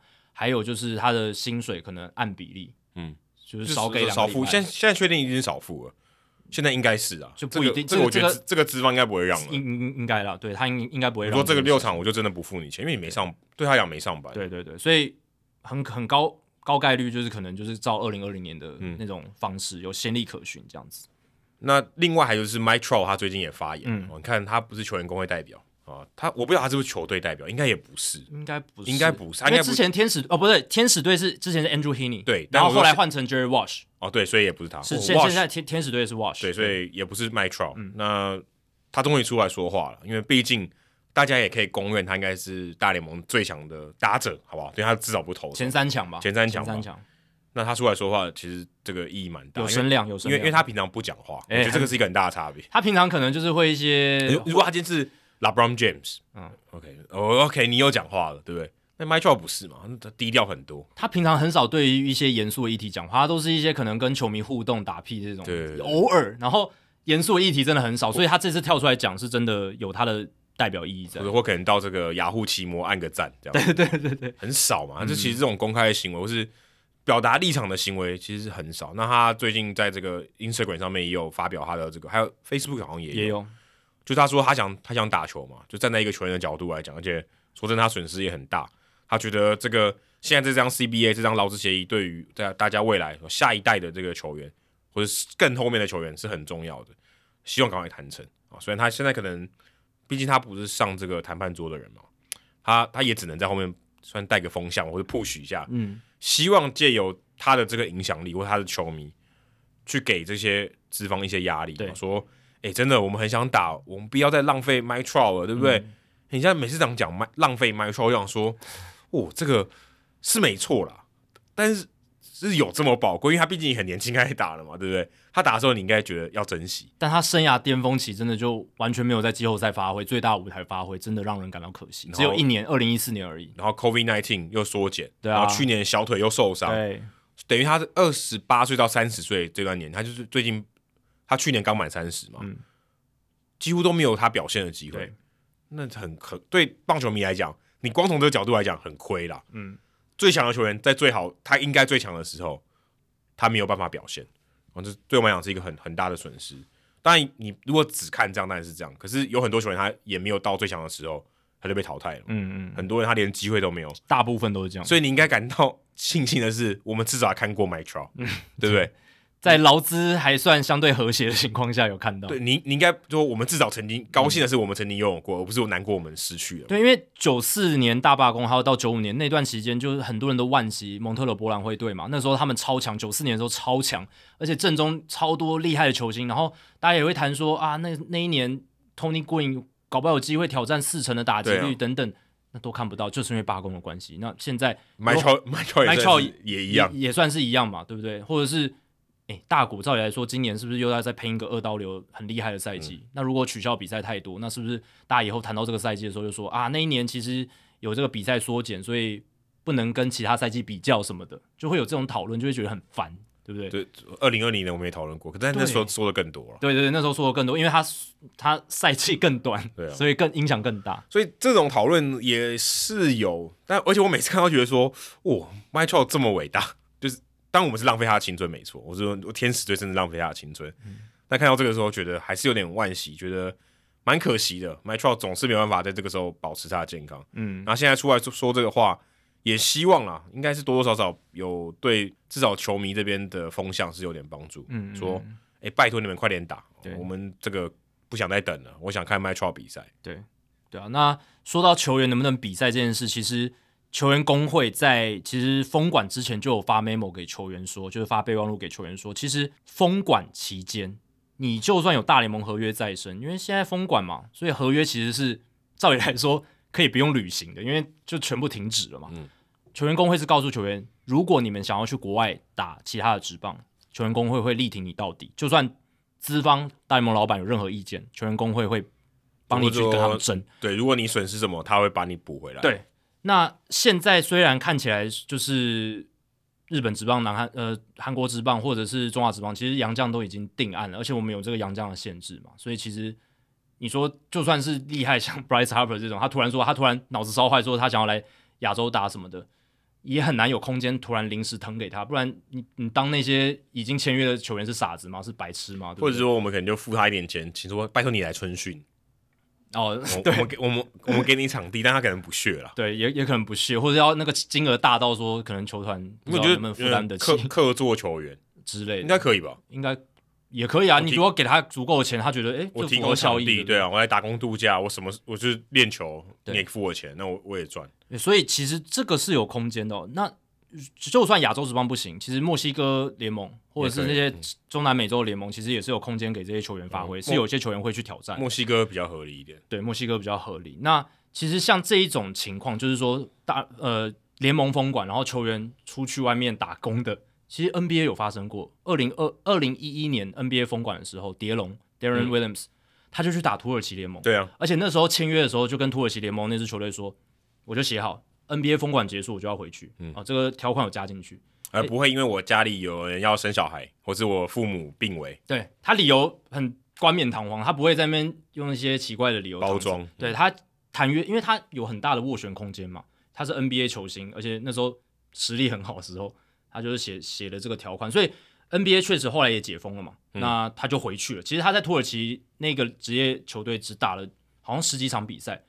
但他打的太好，然后那支球队还把他背号直接退休了，我觉得非常夸张。嗯、对，就是留下了一个蛮有趣的一个注脚这样子。那今年会不会有这样？当然，篮球的情况比较跟棒球比较不一样，因为篮球的很多厉害的联盟在欧洲一大堆。嗯，那直棒在全世界能能够撑得起像这样大大联盟球星市场的，真的比较少了。这联盟比较少，而且最能撑起这些球员的日职、韩职、中职，其实。就刚就像我刚刚讲，有洋将的名额限制，而且已经人大概都抵定了，对，或者你根本就付付不起他的薪水，对，这也是一个很大的原因。只是说，我觉得这个还蛮有趣的，这是大家，所以这也是为什么 Bryce Harper 这两天会在那边发那个现实动态，就是他他在讲这件事情这样子。如果我是这个蔡会长，我现在立刻开放洋将进来，新增名额，特例条款六个嘛，对不对？现在六个吧。然后在联盟，我我现在有点忘记，但是就是然后能够在 active roster 就好像是四个，好像四个还是对，好像四个，对，就是你可以登录六个吧，可以两个换二军。我现在十个，对，欢迎你来。对，但 active roster 可能还是四个。对对对对，你还是上限就是这么多，可我欢迎你来，你来练嘛。你可以先把你原本预计要出赛的洋将先压在后面，然后让这些大咖球星先进来，对不对？对啊，不管他打多久，都是一个效益。就像曼尼那时候打才打半半个球季，也是一波热潮。你说我就没，我就签你合约，我就是算日算一日算那种日算日的合约，我半半个月好了。或者是也是说好说大联盟封馆结束，我就让你回去。对，no no hard feelings 这样子。我我就来欢迎你来献祭。我不是很好吗？我觉我至少我觉得很好。如果你敢大刀阔斧这样做的话，其实是一个我觉得，还算不错的事情。我就因应封管啊，我就跟大家，啊、我就跟大家摆明，我就是、嗯、我就是炒这一波，嗯、我因应封管，让大家来看看嘛，对，交流一下也不错啊，对啊，也没有不行。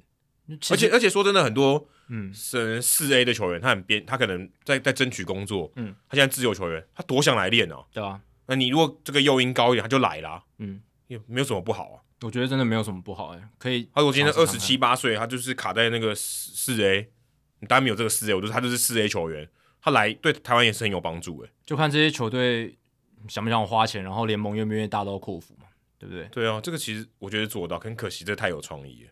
对，这个以以中职的标准来讲，真的创意太高。对，或者说这种什么 台钢雄鹰，对不对？加进来，全部给你全洋将要不要？你暂时就不管了，没有，应该说。或者开放多一点名额，对，或者说没有上限，嗯、你要全部都洋将也可以，嗯、对不对？你你付得起就找，嗯，啊，你也可以，也可以本土，然后搭配一定你想要多少比例的洋将，我就让你打嘛，嗯，反正二军 OK 嘛，你打，如果你付得起这些钱，我就让你打，那我可以让你跟他交流，对不对？搞不好你也可以找到一些未来教练的人才，也不错啊。为什么不这样子？嗯、我觉得其实可以啊，利用现在的机会这样子，二军应该可以吧？嗯，但其他老板一定会反对票吧？哦，对啊，对啊，因为这个。某种程度上刺激竞争有没有？这个也是回到我们讲劳资冲突，为什么劳方就是资方他为什么需要去压抑这些东西？而且台湾他不想刺激。台湾跟大联盟最大的差别是，台湾有洋将啊，大联盟没有洋将的问题。对对对对对，对不对？台湾有这个限制啊，就就摆明他是洋将，那你就有这些很多限制的问题。那这些我们刚才讲的一些天马行空的点子，就就就没办法实现了。对啊，对啊，就是这个就是我们联盟的整个成立，然后现在运行的状况，还有我们的整个脉络是跟大联盟还是。差蛮多的，对，差蛮多。对，我们有自己的一些文化这样子。但如果我们可以变成洋将，呃，还没有退休之前的必经之处也不错。嗯，对他现在可能首选是日本嘛，嗯，在韩国啊，可以考虑台湾也不错。就是我们如果我们把我们的规章设立的对这些美国球员、这些大联盟球员更友善的话，中南美洲、中南美洲球员更友善的话，因为。日职跟韩职也是蛮严苛的嘛，对，是蛮严苛的。而且韩职我觉得更严苛，他有那个薪资上限，就是外外籍洋将的薪资上限，所以我还不能花超多那个钱。我就我还我豪门还有上限。对，所以如果我们把这个条件看怎么样谈的合理哦，不至于对于。某一些 球队来讲不太公平，但是同时又可以刺激一点竞争，刺激一些新的火花，嗯，对，让这些外籍人才进来，其实也是一个不错的想法。我多一点洋打者，我投手会变强，哎，嗯，这是一定的，我看多了嘛，对不对？嗯，这很这很重要，嗯，这个是对于台湾的棒球长期发展当然是好事，但是短期之内看起来可能是坏事，嗯。那刚才其实你讲那个 Mike Trout 针对劳资协议的事情发言，还有另一个有发言是 Ross Stripling 嘛？哦，对，可是他那个负面多了。对，他是在讲说，就是资方在那个时候谈判最后的时刻，把这一些本来没有的东西偷偷塞进来。哦，而且还是用 fine print 这个字，嗯，就是好像什么注解啊，什么地方？哎，你怎么趁我不注意的时候偷改了一些东西？他但我没有看到他改了什么。是他他没有讲细节，但他意思就是说，大联盟把他们当笨蛋，就是觉得说。哎，你们在最后的 rush hour，你们可能就会粗心大意，就没有看到这些细节，然后我们就可以把这些东西强行通过过去。但其实我是觉得，这本来就是谈判里面会发生的事情啊，就是说你本来就是要利用各种手段，然后让你的条件获得最大化，让你的利益获得最大化。所以你球员方你也可以加一些条款，你也可以想说他们看不到嘛，对不对？哦，所以我是觉得是还好啦。但是 Ross Stripling 角度，他当然是想要去。呃，诋毁，诋毁，诋毁，有点像诋毁，就是说，嗯，让他们的形象更糟糕一点。哎、欸，怎么可以来阴的？对，哦，哎、欸，我们不是这样讲吗？讲好啦，合约上怎么写的不是这样子？对，不过有一点是，像 Tony Clark 他在记者会里面就讲说，其实关于规则修改的事情，其实他们从很早一两年前就开始问大联盟说，哎、欸，我们要来谈这件事，因为他们希望可以。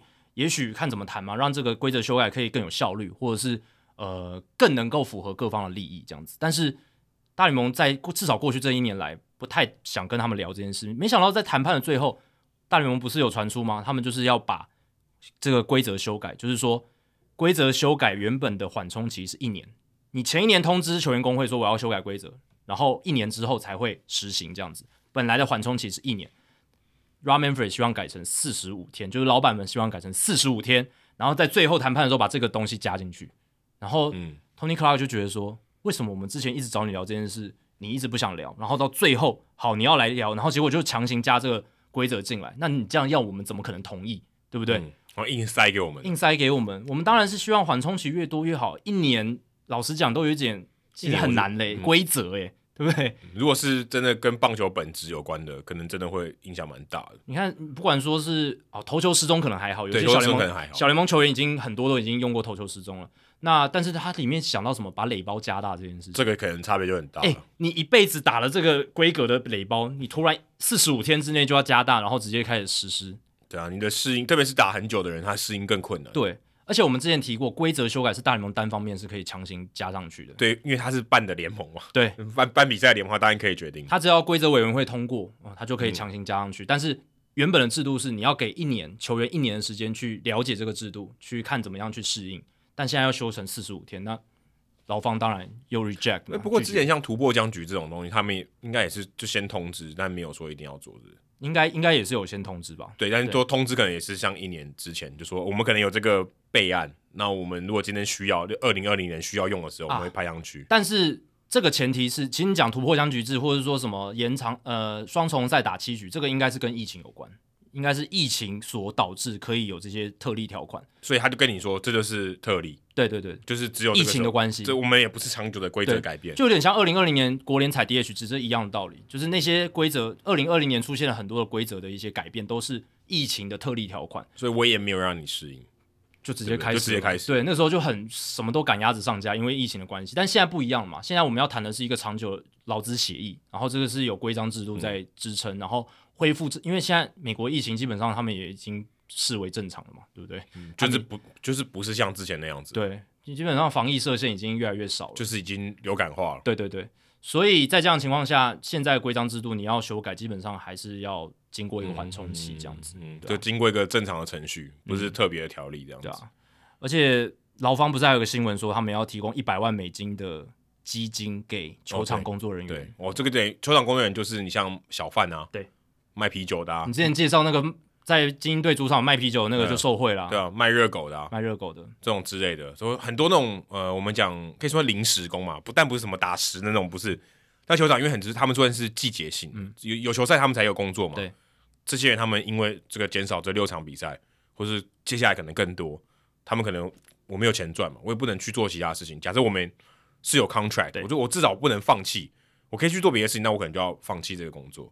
那现在就是他可以补这个钱，这样就是一个像是一个什么呃补贴的基金这样。对啊，其实对于这些球场工作人员来讲，他影响的可能更大，因为我们刚刚讲那些球员，就算是年轻球员，就算就算是中产阶级，他的年薪也是几十万美金或者是几百万美金。那相对来讲，如果他上大联盟的话，对，上大联盟就是四十人名单里面大部分球员都是上过大联盟嘛，嗯、对，都有这个算是财力。那但是你说那些球场工作人员真的就是一般人，就是像上班族那样子了，甚至他们可能赚的比上班族还少，更少。嗯，其实他们更辛苦，然后取消比赛对他们来讲影响层面更大。对，他也没有小费可以拿。如果他今天是做卖啤酒的，就是那种一般我们讲的，他会给他小费那一种，很大一部分收入是来自。对啊，那那种你也没得拿了。对啊，所以这个影响是很严重。那我觉得球员方这个时候做这件事情，是他们在公关上也是一个非常好的一个操作。虽然对他们讲一百万。小钱，小钱，一个人拿一个人拿一一两千块而已吧。对，但是这是很好的一步棋嘛，因为他们站上了一个更高的道德的位置，他们现在占有风向，呃，这个道德高位又站住，呃，对不对？那看能不能制造更多这个反资方的舆论声量，这样子，这一定要的。对，这一定要。他们有的就是媒体的武器啊，对，这媒体对他们讲是很重要的武器。对啊，然后其实球员工会他们。虽然这一次有封管的情况，然后会取消比赛，可是他们也是有备而来。他们之前就预期到可能会取消比赛，嗯、所以他们也有那个基金，就是去付球员。对，对，对，就是他们有那种这叫什么？就是紧急紧急预备预备金。对，他们把之前所有的 license fee，就是所谓他们授权出去的这些收获得的权利金，呃，the show 啊，球员卡啊，商品啊这些东西，投向的这些权利金全部集中在一个 fund，然后可以提供给球员，好像三月。好像前二月、三月已经每个人可以拿到五千美金了。OK，然后接下来每个月会有更多，好像一万多美金还两万多美金这样子，所以补贴了。补贴就是让球员在即便没有比赛的情况下还是有收入，某种程度上有点失业补助的感觉。失业补对对对对，其实但不算是真的失业，对对对，但就是你没有拿到薪水了，就是补助金这样子。嗯、那这个就可以凝聚球员工会里面球员的团结性，嗯、就是因为即便是那种零底薪的球员，他会觉得说啊。我工会还是有支持我，就是在没有比赛的时候，我还是有一点收入。对啊，你不是哎，你们这个没谈成，我我我损失，对，对我没有，我现在补给你。对，所以工会这一次真的是有备而来，他们方方面面都想。这个我觉得这个我觉得很正常，这个是他们谈判之前就要先做好的预备了，嗯、就有点像后勤嘛。对，对我我这一种，哎，帮我等下后面有人扯我后腿。但你要有远见呐，你要前几年就想到说，哎，我这一次谈判可能会有这样的情况，所以我这些 license fee 我要先存好，要有足够的钱来支应。对不对？嗯，OK 了，他们全世界最厉害的职业运动工会，对啊，这个应该有有想到。说到厉害哦，哦 Jeter 的很厉害，对吧？应该没有球员最很厉害，应该没有人反对他在球员时期真的很厉害，所以他没有拿过 MVP，但他真的够厉害了嘛？不然怎么是洋基队全大联盟这个历史最悠久、最强的球队的队长呢？但是他当 CEO 好像没那么厉害，原本说要给他五年，我记得他是五年计划，现在只做四年就滚蛋，对啊，但不是他自己滚，也不是人家把他踢滚的啊。他自己说不做了。二零一八年，应该说二零一七年休赛季的时候接手，对，等于是他们换了新的老板 Jeff Loria 卖给了 Bruce Sherman，他变成 CEO 啊，找来哦，这个形象很好，就算你没有真的做事，公关这个也也做足了。他也是 minority owner 啦，他也有百分之四的股权，对，他有一部分的股票，而且真的他也不是做花瓶而已啊，他真的是在这边算是操盘的，至少吴佩琴还没有来之前，他基本上跟 Michael Hill 算是两大操盘手。看他怎么玩嘛，嗯、哦，也找来很多人，Mattingly 也找来，呃，也让他续约，Gary Denbo 也让他来，也是洋基队以前的这个好朋友，也让他来做这个球员发展，然后也大大刀阔斧的做了一大堆事情。最著名的，应该也应该也是他这个算是 Front Office 生涯里面算最重要的一笔，就是把 Giancarlo Stanton 交易到洋基队。当时这个消息我们一定有讨论吧？有啊有，不是有点太多也，不太记得。嗯但是这个事情到现在，你看发挥出来的效益，诶，也许过了四年后来看，Stanton 被卖掉是非常合理的。哦，对于马林鱼队来讲，搞不是一个大加分。Marcell Ozuna、Christian Yelich 也都被交易掉了，还有 JT Realmuto、JT Realmuto 是后来的事情。所以你看到 Dirk Jeter 其实你说，嗯，不能讲他的 legacy 哈，但讲 legacy 啊，这个词有点不太对。嗯，也算可以吧，在马林鱼的 legacy 嘛，对不对？对，也算是他的一个，他留下一些东西。对，也算留下一些好的东西。嗯、那他目前这个球队也打进过一次季后赛，二零二零年。但看你怎么看待这件事情。缩水的赛季也有打进去。那你说他现在这四年为什么要离开呢？看起来马林鱼队现在是在一个 upside，应该没有人会否否认这件事情。对，在往上，至少先发投手轮值是很蛮强的，蛮有竞争力的。年轻又强，年轻又强，而且他们可以控制的年限还很长，看起来是不错。你说 Dirk Jeter 现在放弃了。因为他是自愿离职，嗯、也不是说 Sherman 把你 fire 掉，说你这个不是人，或是你搞出一些什么场边的风波，对不对？有些私德的问题，也不是我自愿离职，而且就像我们很不给我们面子，就像我们上一集录音完还没发之前就就宣布离职，对，但令人蛮意外的、啊。我看报道里面写说他跟这个职员嘛 Zoom 宣布这件事情，其实很多人是很意外的，嗯、连球员我看 Miguel Rojas 受访。就是算是马林队的队长，呃，对，实质上的队长，他也是球员工会代表，对，他是球员工会代表，他也说很意外，怎么，哎、欸，怎么，怎么突然就离职了？嗯，也没有这种迹象，没有 heads up。当然，当然，因为这个拉高的关系，他也没有办法直接跟他接触。可是他至少在还没有拉高之前，他大概知道风向是什么。前一个球季，前一个休赛季也没有这些风声传出来，就你应该会有感觉到，哦，这老板有点做不下去了，嗯、哦，这个我、哦、这个都没有相关的报道，权力有点被架空了，有一点闻到一点味道哦。他也说没有，嗯，我觉得很意外。怎么突然在这个时候说走就走？但也有报道说，哦，因为在这个封管期间是不能有任何操作的嘛，不能有这些球员交易啊，或是签新的球员。有报道是说，Dirk Jeter 想要花大概一千到一千五百万去签一个特定的球员，增加 payroll，就是，诶、嗯，我觉得要我们提升竞争力了。这个这个球员我们需要，现在很合理啊，以马林鱼的阵型还有现在的状态来讲，很需要。应该是要花钱的，就是多花一点钱啦，呃，增加竞争力。嗯、可是 Sherman 说不要，嗯，我们我们我们要省这个钱，你你这样做不符合我们的利益。他们在封馆之前已经换来 Joey Wendell 还有 Jacob Stallings，其实农场已经出去蛮多球员，然后再来就是他们还签了 Avisail Garcia，对，可能 Bruce Sherman 就觉得说，哦，你已经，我觉得你已经花的差不多了，我觉得可以了，但是这个采购可以咯，对啊，差不多买完了，我给你的这个零用金已经够了，已经不要再往上加，但 Jeter 显然有不同的想法，那他在声明就讲说，他现在。球队对未未来的蓝图已经跟他当初加入球队的时候不一样，这个就是比较委婉的说，我们现在已经基本上意见不合了，基本上就分道扬镳了。对，分道扬镳。你你有你的什么？哎、欸，我我走我的独木桥，你走你的阳关道。对对对对对，就是我们已经意见不合了。对，那你说这样子其实，呃，也不是说离得很好看，但是你就觉得 g e t e r 以前不是这样的人，嗯，他不是说很容易跟人家闹翻。你看他在球球员生涯。好好的嘛，在洋基队待的好好的，他人合作的很好，啊，人合作的很好。你说今天他做出这样的行为，其实蛮蛮令人意外。而且他人和多好，他其实现在马林鱼从上到下都是他以前在洋基的人脉，对不对？对，连五连五倍琴都算是五倍琴拉过来，总总教练当 Mattingly，对不对？然后 Gary Dembo 是球探和球员发展副总监，然后 James Rosen 他们板凳教练以前也在洋基，打击教练 Marcus Thames 以前也是洋基，也是洋基。然后 Eric Duncan 现在是品质控管教练，之前是当好像打击教练，也也也是洋基来的人。对不对？不少的小联盟的教练其实有洋基的血统，所以其实鸡腿他是洋基退辅会，对，他把整个洋基的模式运作的模式，等于是搬到了马林鱼队。他希望把他在洋基队的那种成功的经验，他在球员时期他看到的那些成功的经验，复制到马林鱼队上。嗯、那他的这个大计划，其实一开始就是交易掉你刚刚讲的那那几个那四个球员，明星球员 Stanton、Yelich、Ozuna，然后到二零一九年交易掉 Realmuto，这是他。我觉得他一来的时候，他就有这样子的盘算，然后就是完成了之后，这几年开始回收了嘛。从去年开始，这个 Pablo Lopez、Trevor Rogers，呃，还有 Alcantara、Sandy Alcantara，然后他还交易来黑叔叔 Luzardo，嗯，对，当然这可能也是五配型的操盘的结果。然后 Elieser Hernandez 这个五个人这样搭配起来，哇，是一个很强的轮值。然后整个打线，他们现在就缺打线，你看也补了 Wendle，嗯，Stallings 捕手这一块也补起来，然后那个 Avisail Garcia。那只要再补一些大棒子，我觉得这支球队真的是国东，尤其国东相对较弱，对不对？我觉得是可大有可为的，对吧、啊？所以他是一个，嗯，怎么讲？就是人人和经营的很好，而且他也有一套自己的想法，想要去执行。只是到最后感觉就是可能风管也影响，疫情也有影响，嗯、导致说 Bruce Sherman 这个主要的 majority owner 主要的老板，他不想要再看到球队。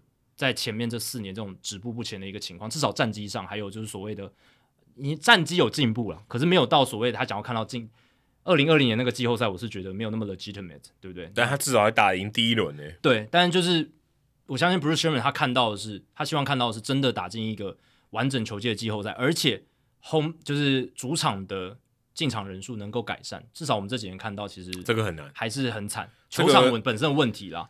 这这个我觉得还是要靠球队自己要打出战绩，这个这个才是后面的反应。对啊，你如果今天你战绩普普通通，哦，你打个大概四成五四成，你要说叫大家回来看是比较难的，对啊，所以我看到今天我们录音这天最新的报道，就是 Barry Jackson 在迈阿密先锋报的报道，他就是写说，呃，Bruce Sherman 对于这个主场的进场人次很不满意，然后可能耐心被脱光了，哦，这是蛮大的关键，而且他也提到说，虽然官方上面是 Geter 请辞离开这支球队，但比较大的成分是 Bruce Sherman 要 Geter 走，然后为了在表面上面子上，哎，大家有一个好的收尾这样子，所以 Jeter 由他自己来宣布这件事情，然后 No hard feelings 嘛，就是这个整个生命里面都这样讲，对不对？那但是其实背后 Bruce Sherman 推他出去的力道是比较大的，这是 Barry Jackson 他的报道这样子。其实我看了他在这四年哦球队的战绩，但他不是真的就是执教或者说当总教练。可是你看他的战绩，两百一十八胜三百二十七败，刚好四成胜率，其实比我预期的好诶。你会觉得你原本预期他会 tank tank 更底，惨惨到更底，就是四至少是四开头好，但是四零零啊。但有破百败的球技，就真的是哇，很伤啊！对整个进场人他就真的是很烂啊！对，因为这就是他的计划。哎、欸，我真的在马林那一段期间，我看到真的已经输球，真的变习惯。嗯，因为你会觉得他们输球已经没有在生气了。你去采访那一年，真的就是最烂的那一年。对啊，就是你输到已经觉得就是习惯，然后输球的时候，球员休息室的气氛很糟，没有，就差不多哦。应该是说，就是觉得平淡，就是好像日常就是这样。这这样这个是更惨的。你如果就是输了，你如果很气氛很糟，代表你还 care，对不对？啊我们输掉一场重要的比赛，没有，又是一场输球，比较像是这个，又是一场输球，好像是一个日常了这种感觉。对，你就不会觉得大家好像，而且感觉上比赛后半段就比较容易放弃。嗯，你会会这个会感觉得到了，竞争的力道没有加上去，这样子。对，你就觉得哎，休息室那个气氛啊，大家没有，我们还差两分，有机会哦，还有一分，有机会。没有，大部分都是安安静静的嘛，安安静静的。这这个是真的比较不好，对。但是这个这也他的目的嘛，对不对？他就是要他就是要输球啦，所以其实这也不会让人觉得很意外，或是觉得干嘛要这样啊？而且是可以理解背后的他的道理的。某种程度上，他也达到他的部分的目，已经达到部分目标了嘛。整个中间农场的改善，让他可以换到很好的球员。现在他们还是有年轻很好的 Sixto Sanchez 这些球员，但 Sanchez 好像肩膀又不舒服。对，但是。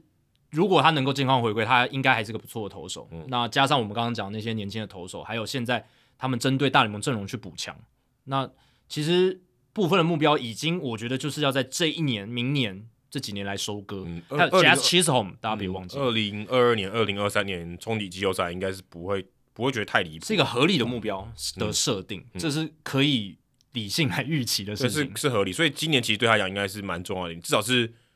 至少验收一下收成嘛，对不对？所以他要求增加 payroll，我觉得这是一个完全合理合情的一件事情啊。啊而且你去看马林鱼队这几年他们的团队薪资 payroll，我们看四十人名单的好了。其实，在二零一七年的时候，他们曾经飙到一亿一千七百万，将近一亿一千七百万。Stanton 那时候，对，那个时候他们是全联盟第二十名，一亿一千七百万。然后呢，这几年一直往下掉嘛，这是基特的计划没错。然后到二零二一年往上拉了，二零二一年的团队薪资增增加到六千万，但是这个还是在第二十七名的排名。所以如果我是基特，我会想说，好，我前面谈了嘛，我已经帮你省很多钱了。二零二零年只有四千六百万美金，而且这个是算完整球季，还没有包括说我球季缩减的那个比例哦。四千六百万美金，好，然后二零一九年也是降到七千五，其实都是很低很低了。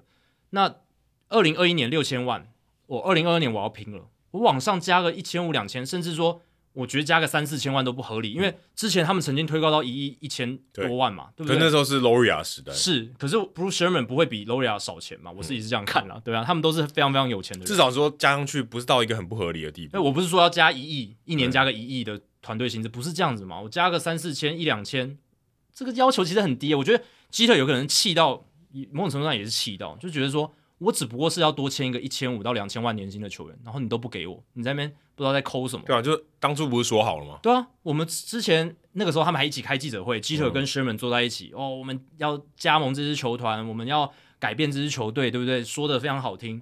然后结果现在基特他终于他的五年大计快要完成了，就第就第五年，第五年了，就第五就是第五年。而且其实很多步都到位了嘛，其实很多步他都慢慢的拼凑到位，结果最关键的时刻你跟我计较那一千五两千万。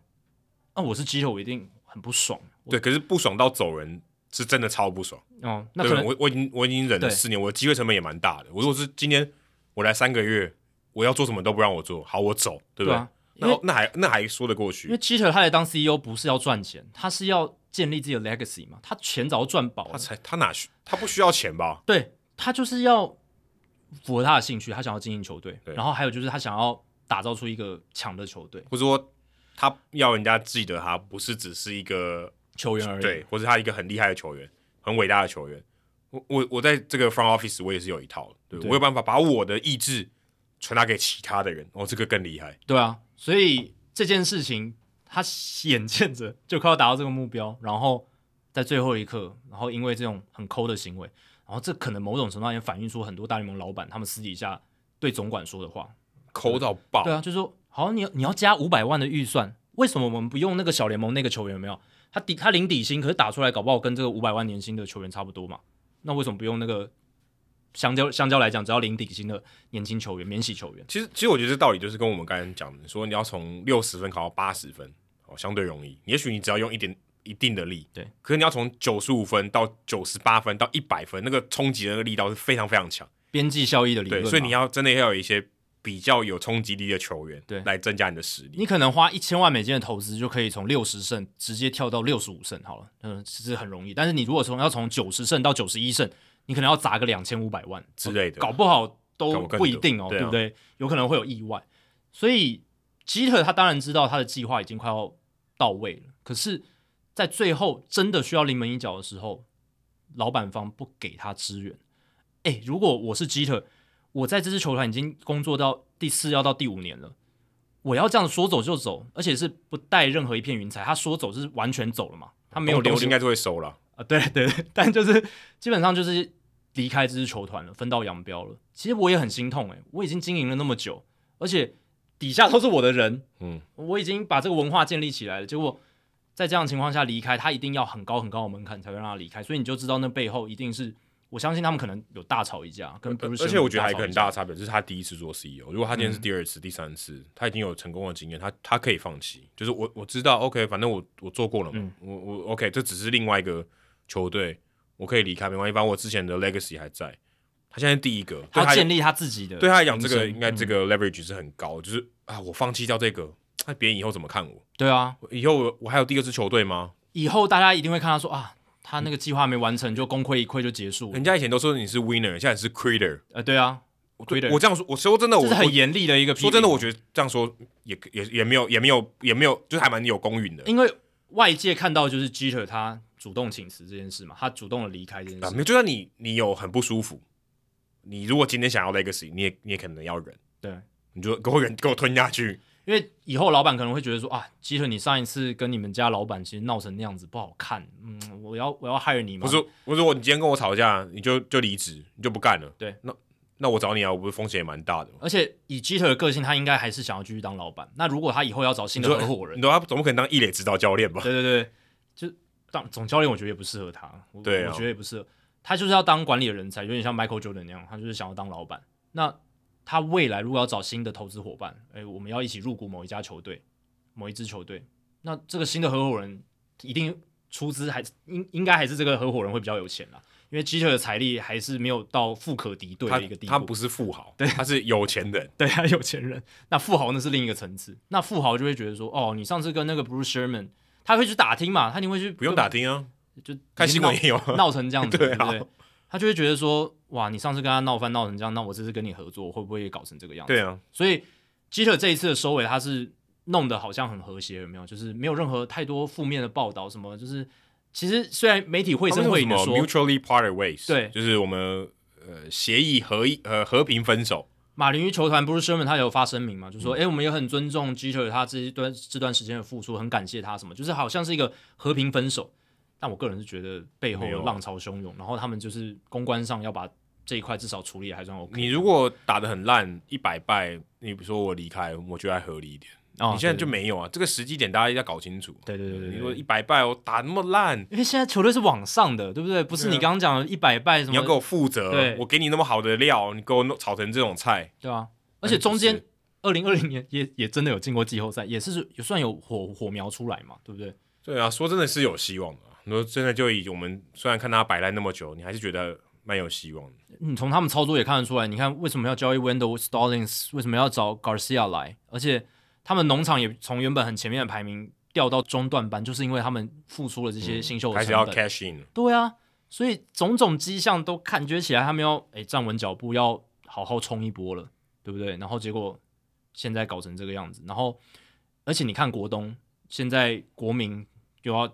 感觉要进入重建了嘛，嗯、然后费城人，然后只有勇士比较强。老实讲，勇士大都会其实都有一些让人没办法放心的因素，嗯、而且这几年真的战绩不上不下的。嗯、Freeman 还不晓得还会不会留嘞？对呀、啊，那如果 Freeman 不留，是不是？你看这个马林鱼机会就来了，对，对吧？是很可惜，很可惜耶，对啊，以基特来讲，你看当初他加入的时候多轰动，虽然一开始的时候大家觉得哇，你怎么又用这种坦的方式？可是他坦完嘞。他又他又开始拼了，然后结果我们看不看不到基特来收割，而而且我觉得他还有一个很象征性的意义，就是他应该是现在少数哦，还是球员背景做这种总管操盘手的人，嗯、现在几乎没有了嘛。对，他应该是唯一，他应该是唯一一个、哦。如果我没有球员，对，而且他的球员的看战是很高的、哦，对，不是像那个 Jerry Dipoto 啊，哦，这种 Jerry Dipoto 当然是前球员，但他并坎赞跟 Jeter 完全不能比，不能比，而且他也没有做到老板 CEO，他是就总管而已，所以完全不能比，完全不能比。那你看 Jeter 他这样子，是我觉得也是一种就是这种文化哦，就是或许他真的跟这个球界目前看起来是不太合。但我自己因为我之前在跑马林鱼嘛，偶尔会看到 Derek Jeter，他其实真的没有很常出现在场边呢。嗯，我觉得很神奇，但据说他都在球场里面嘛，嗯、办公室里面，像 Billy Beane 那样子。对，可是他真的出现在 BP，然后是他当然有出现在 BP，他就会受访。然后，但这个频率不高。如我印象没错的话，应该大概只有我我在那边 maybe 大概六七十场比赛吧，我大概只看过他四五次。但就是该做的事情，该他发言的时候，他有他有出来发言，他有做到这个基本功了。然后。我每次去采访他，我的印象很深刻，就是很多记者会围着他，他都站着，他都、嗯、他不坐着，都站着。然后你大概离他大概一个手臂的距离哦，但就是你把你的前臂伸出去的那个距离，嗯、你都听不见他讲什么，讲的很小声，轻声细，非常小声。就是他的那种气质或他讲话的方式哦，很不像球员。嗯，球员其实你就算你。稍微站站稍微远一点，其实你都听得到他讲什么。嗯，嗓门大，一般人对 或没有，我觉得他是特别小啊，这个就是特别的放低声音，只是一个手臂的距离，很很短的，很很小声，然后讲话非常轻柔，这样，嗯，然后讲话的方式让我想到周思齐，嗯，就是那种讲话的逻辑啊，或是什么，就很不像球员，然后就你很文质彬彬呐，这可能也是他想要塑造他这个 CEO 的一个形象，对，一个形象，或是我觉得有，我觉得很多 CEO 他是那种。手腕很好，嗯，然后哎、欸，看到你很很很就是很，我看他其他跟那些记者啊什么，我说其他的这个 CEO 啊，就其他的总管，感觉就是 body body 那种，他好像比较不是，他比较有一种有距离感，比较有一种距离感，嗯、他比较不会这样，哎、欸，怎么样过最近过怎么样？我看从旁观察他比较少，但也是有，但只是不是这么这么称兄道弟那种感觉，感觉还是给人家比较有距离感的、嗯、这种、这种印象，嗯，对啊，我只是。我现在会担心说，接下来基特离开之后，他的整个算是他的亲信，对不对？他他的团队，诶，会不会有什么清算，或者是说改朝换代这种情况？那目前看起来是还好，我是觉得这可能真的是仅限于基特跟 Sherman 他们之间的争吵。嗯，因为你看吴佩琴是他的人嘛，绝对是基特的人，我觉得是他找来的。那也是因为基特非常熟悉吴佩琴他的专业能力这样子。那如果吴佩琴不换，那我会觉得说，其实马林鱼接下来可能还是照着基特已经建立好的这一切继续走下去。嗯，只是基特不会在。不知道当 Mattingly 会不会留？对，这个也很关键嘛，因为这都是基特体系的人。对，嗯、那接下来就看说马林鱼会不会就是按照这样继续走，然后他们其实也不一定要找一个，嗯，就是怎么讲，一个人来接替替代替代的人，他可能可以找一个。Puppet 嘛，就是一个没有，或者就是让吴佩琴的权力比较大，对对对对，找一个副手来搭他。对对，我的意思就是一个，他虽然是 Team President，是一个 CEO，可是他其实没有太多实权，对，不太不太管球队这种。对，那就是让吴佩琴去做操盘，然后把继什么继承基特的遗志这样。这一次前提是他认为基特的遗志是重要的吧？啊，对啊，对啊。这个这个还这个现在目前看起来还感觉有点不太妙。对，呃，至少 Sherman 可能不同意嘛。对啊，对啊，那就看吴佩琴他。会不会照着基特体系走，还是他会自己玩出一套自己的玩法这样子？然后他底下的人，对不对？那洋基的背景真的太深厚，嗯，对吧？小洋基，小洋基啊，嗯、对吧？那到底这个会不会有所改变？这是我觉得可以持续观察的。说到这个有自己的玩法，中华职棒某种程度上也有自己的玩法。我们今天来聊一下，因为最近中华职棒算扩编了，嗯，已经这个消息也确定，就是台钢雄鹰已经确定，应该算确定加盟吧。嗯，虽然说整个流程是还没有这个意向书，还是要批准嘛，嗯，还是要大家同意嘛，就是现在的五队要同意嘛，但目前看起来应该是十之八九，应该跑不掉。会长都已经公开讲有第六队了，基本上就有了。对，应该就是应该就是有，虽然这个有点好像先宣布结婚再去登记的这种感觉，但应该是会有。但最近刚好有一些媒体的报道，就说，哎，连续两年都有新的扩编的球队进来，而且都是一一队嘛，不是两队一起进来，嗯。所以会产生一些问题，例如说扩编的选秀，哦，扩编选秀对台钢来讲可能很亏，或者说呃这些加盟金的这些问题，所以我们也来讨论一下大联盟的历史到现在也有七次的扩编，哦，原本从十六队一路扩编到现在的三十队，每次将近就两队，那他们的这过程他们怎么怎么玩的？你也不能说他们第一次就玩对了嘛，我说他们的规则其实也有一直在变，那台湾当然也有学习他们的，也有学习日本的。那怎么样可以变得更好？或者说现在这些制度有没有哪些我们觉得诶也或许可以做得更好的地方？我觉得这是我们今天也可以来讨论一下，因为毕竟我们之前有讨论过要扩编嘛，可是比较多是从商业面来看啊，就是说诶他们怎么选址啊，或者说哪些地方也许比较合适啊？可能不管是有商业的考量，或是有呃当地的这个历史的脉络去做一些考量。那我们今天来看看说。如果今天一个新的球队要加盟，他可能会遇到哪些东西，哪些制度会影响着他？我觉得这个是我们今天可以讨论一下。就像我们上次聊 Curve Flood 的时候一样，从大联盟的例子来看一下，哦，这个台湾有什么可以值得借鉴的地方？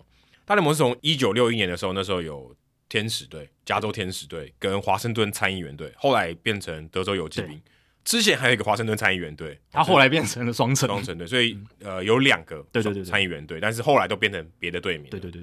那一九六二年是太空人，那当时叫点四五手枪，就国联的扩编，国联的扩编，然后还有大都会，嗯、大都会当然一直到现在也没有改名。一九六六年是皇家教士、博览会跟领航员 Pilots 应该翻领航员，或者是飞行者，飞行者。对，后来变酿酒人，嗯，他们只打了一年就离开西雅图了，对对，这个是比较特别的。一九七七年后来又补了水手跟蓝鸟，一九九三年洛基马林，一九九八年响尾蛇跟光芒，后面这几队大家可能比较有印象，但是其实你看他这个七次。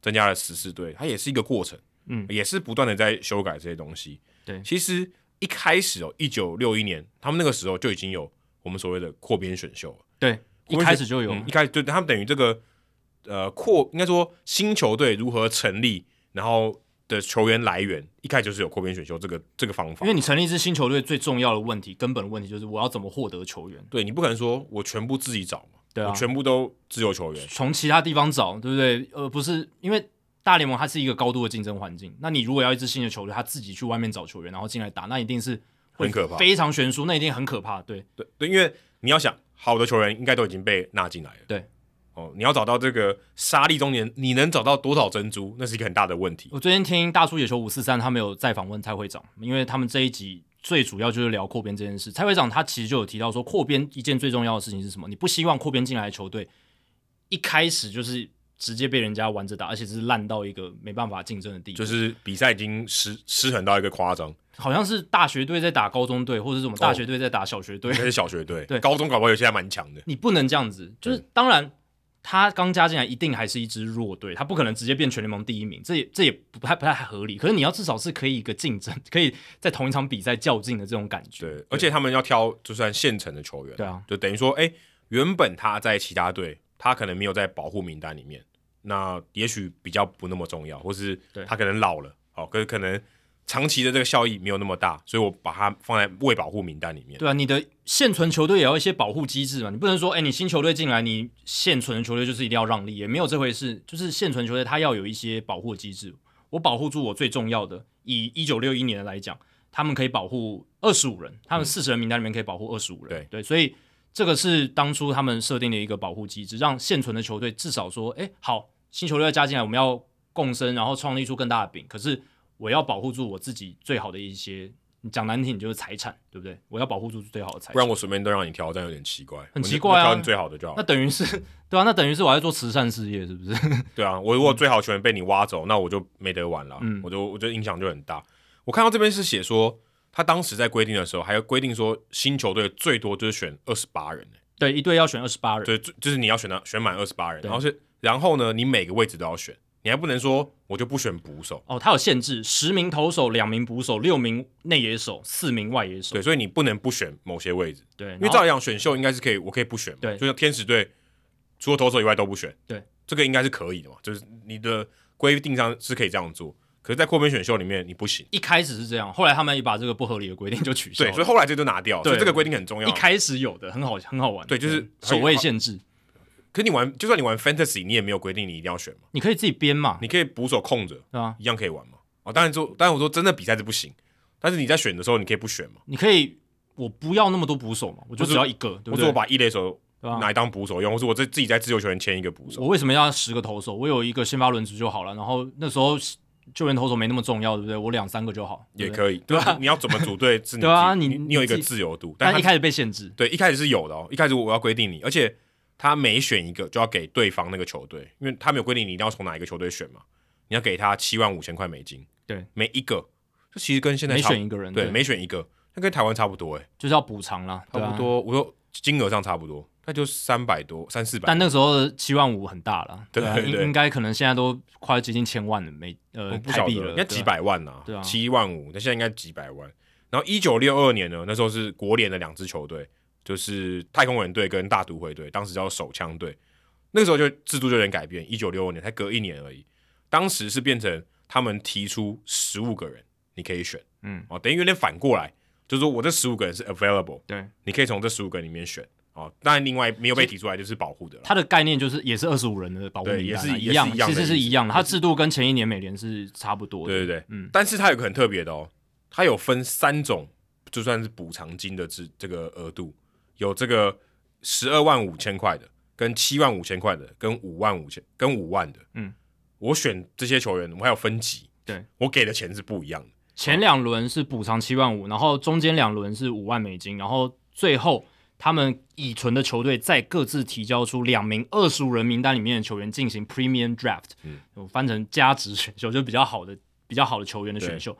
然后扩编球队可以从中各选四人，然后一人要补偿十二万五千美金，就是最好的球员。对，Premium Draft 就是你要补十二万五千这样子，所以还蛮特别的。别的我还把球员分级，而且这才隔一年的事情。对，他的制度就改，我就改了很多。原本是七万五嘛，现在我还分三种。对哦，当然往上一点，然后往下也一点，因为那时候是国联嘛，一九六二是国联，所以它跟美联基本上那个时候差很多。那时候两个联盟的制度上面很多的一些观念都不太一样，而且收入什么都不太一样。对，所以他们算有两种制度在做。对，我觉得可以补充的就是这两个扩编都没有，那个时候还没有所谓加盟金的概念，就完全就是我补补补钱给你，补钱给球队，对，补钱给球队，我没有要缴钱给联盟。对对对，那个时候还没有这个概念，嗯、然后。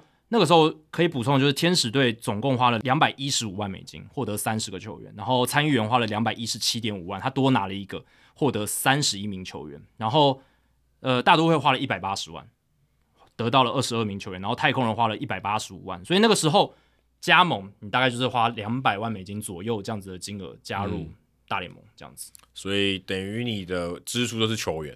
对，而且是而且是球员，没有没有那种加盟金的。对，就还有一个门槛，台湾都是要交给联盟的。还有什么地方发展基金？哦，对，但是这个这个还是跟球员没有关系的。但是那个扩编选秀的那个补偿金是给是给球队，对对对，所以有分两个分有分两种。以前是没有这些东西的，大联盟一九六一年跟一九六二年是没有这些东西。还早，那时候他们也算是还在摸索这个扩编要怎么扩这样子。那像一九六二年这一年的选秀，还有一个名人堂的人被选了，哦，Gil Hodges 最近才入选名人堂的。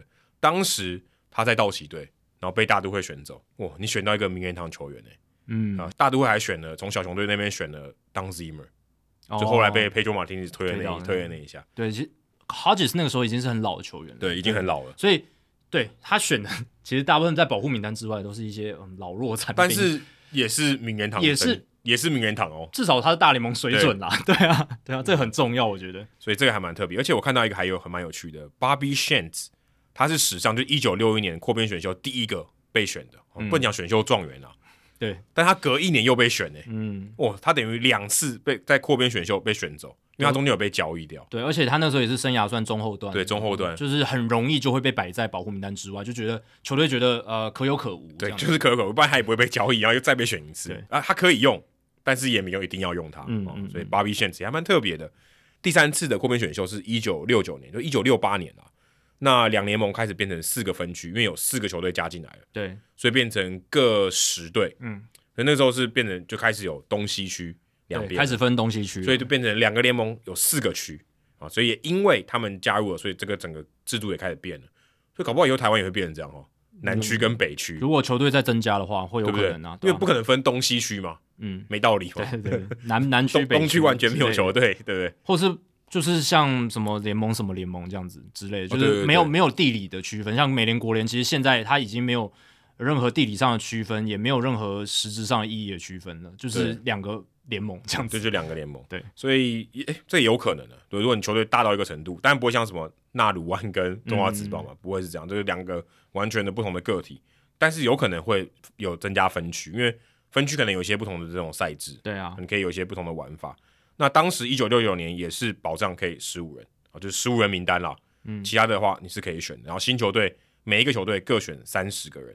而且它有一个特别的玩法，就是你在每前两轮，你每选一位球员，那一队就是原本那个球队，它可以再多增加三个保护球员，就是它的保护名单是所谓的这种渐进式的啦，动态动态式的，对啊，就滚动式调整，对，就是你选完一轮，你可以再加三个人进到保护名单里面，再选完一轮又可以再加三个，等于说原本可能排一到第十五名嘛，嗯，你每在十五个人以外你选了一个，然后我就可以再增加变成的保护名单变成十八个人，对。你可以再多保护三个人这样子，然后所以可能就最多可以到二十一个人。对，所以你前两轮如果选了谁，假设这个球队他被诶、欸、被割了两块肉，嗯，我就是再多补给你三个人可以保护这样子。对，所以扩编球队选三十个人，然后每一支现存球队就是会少六个球员，对，对，六个球员，因为一支扩编球队可以从一队拿三个球员这样子。对，所以这个也是不一样的制度，是一直在改进的。而且这一年开始有所谓的加盟金了。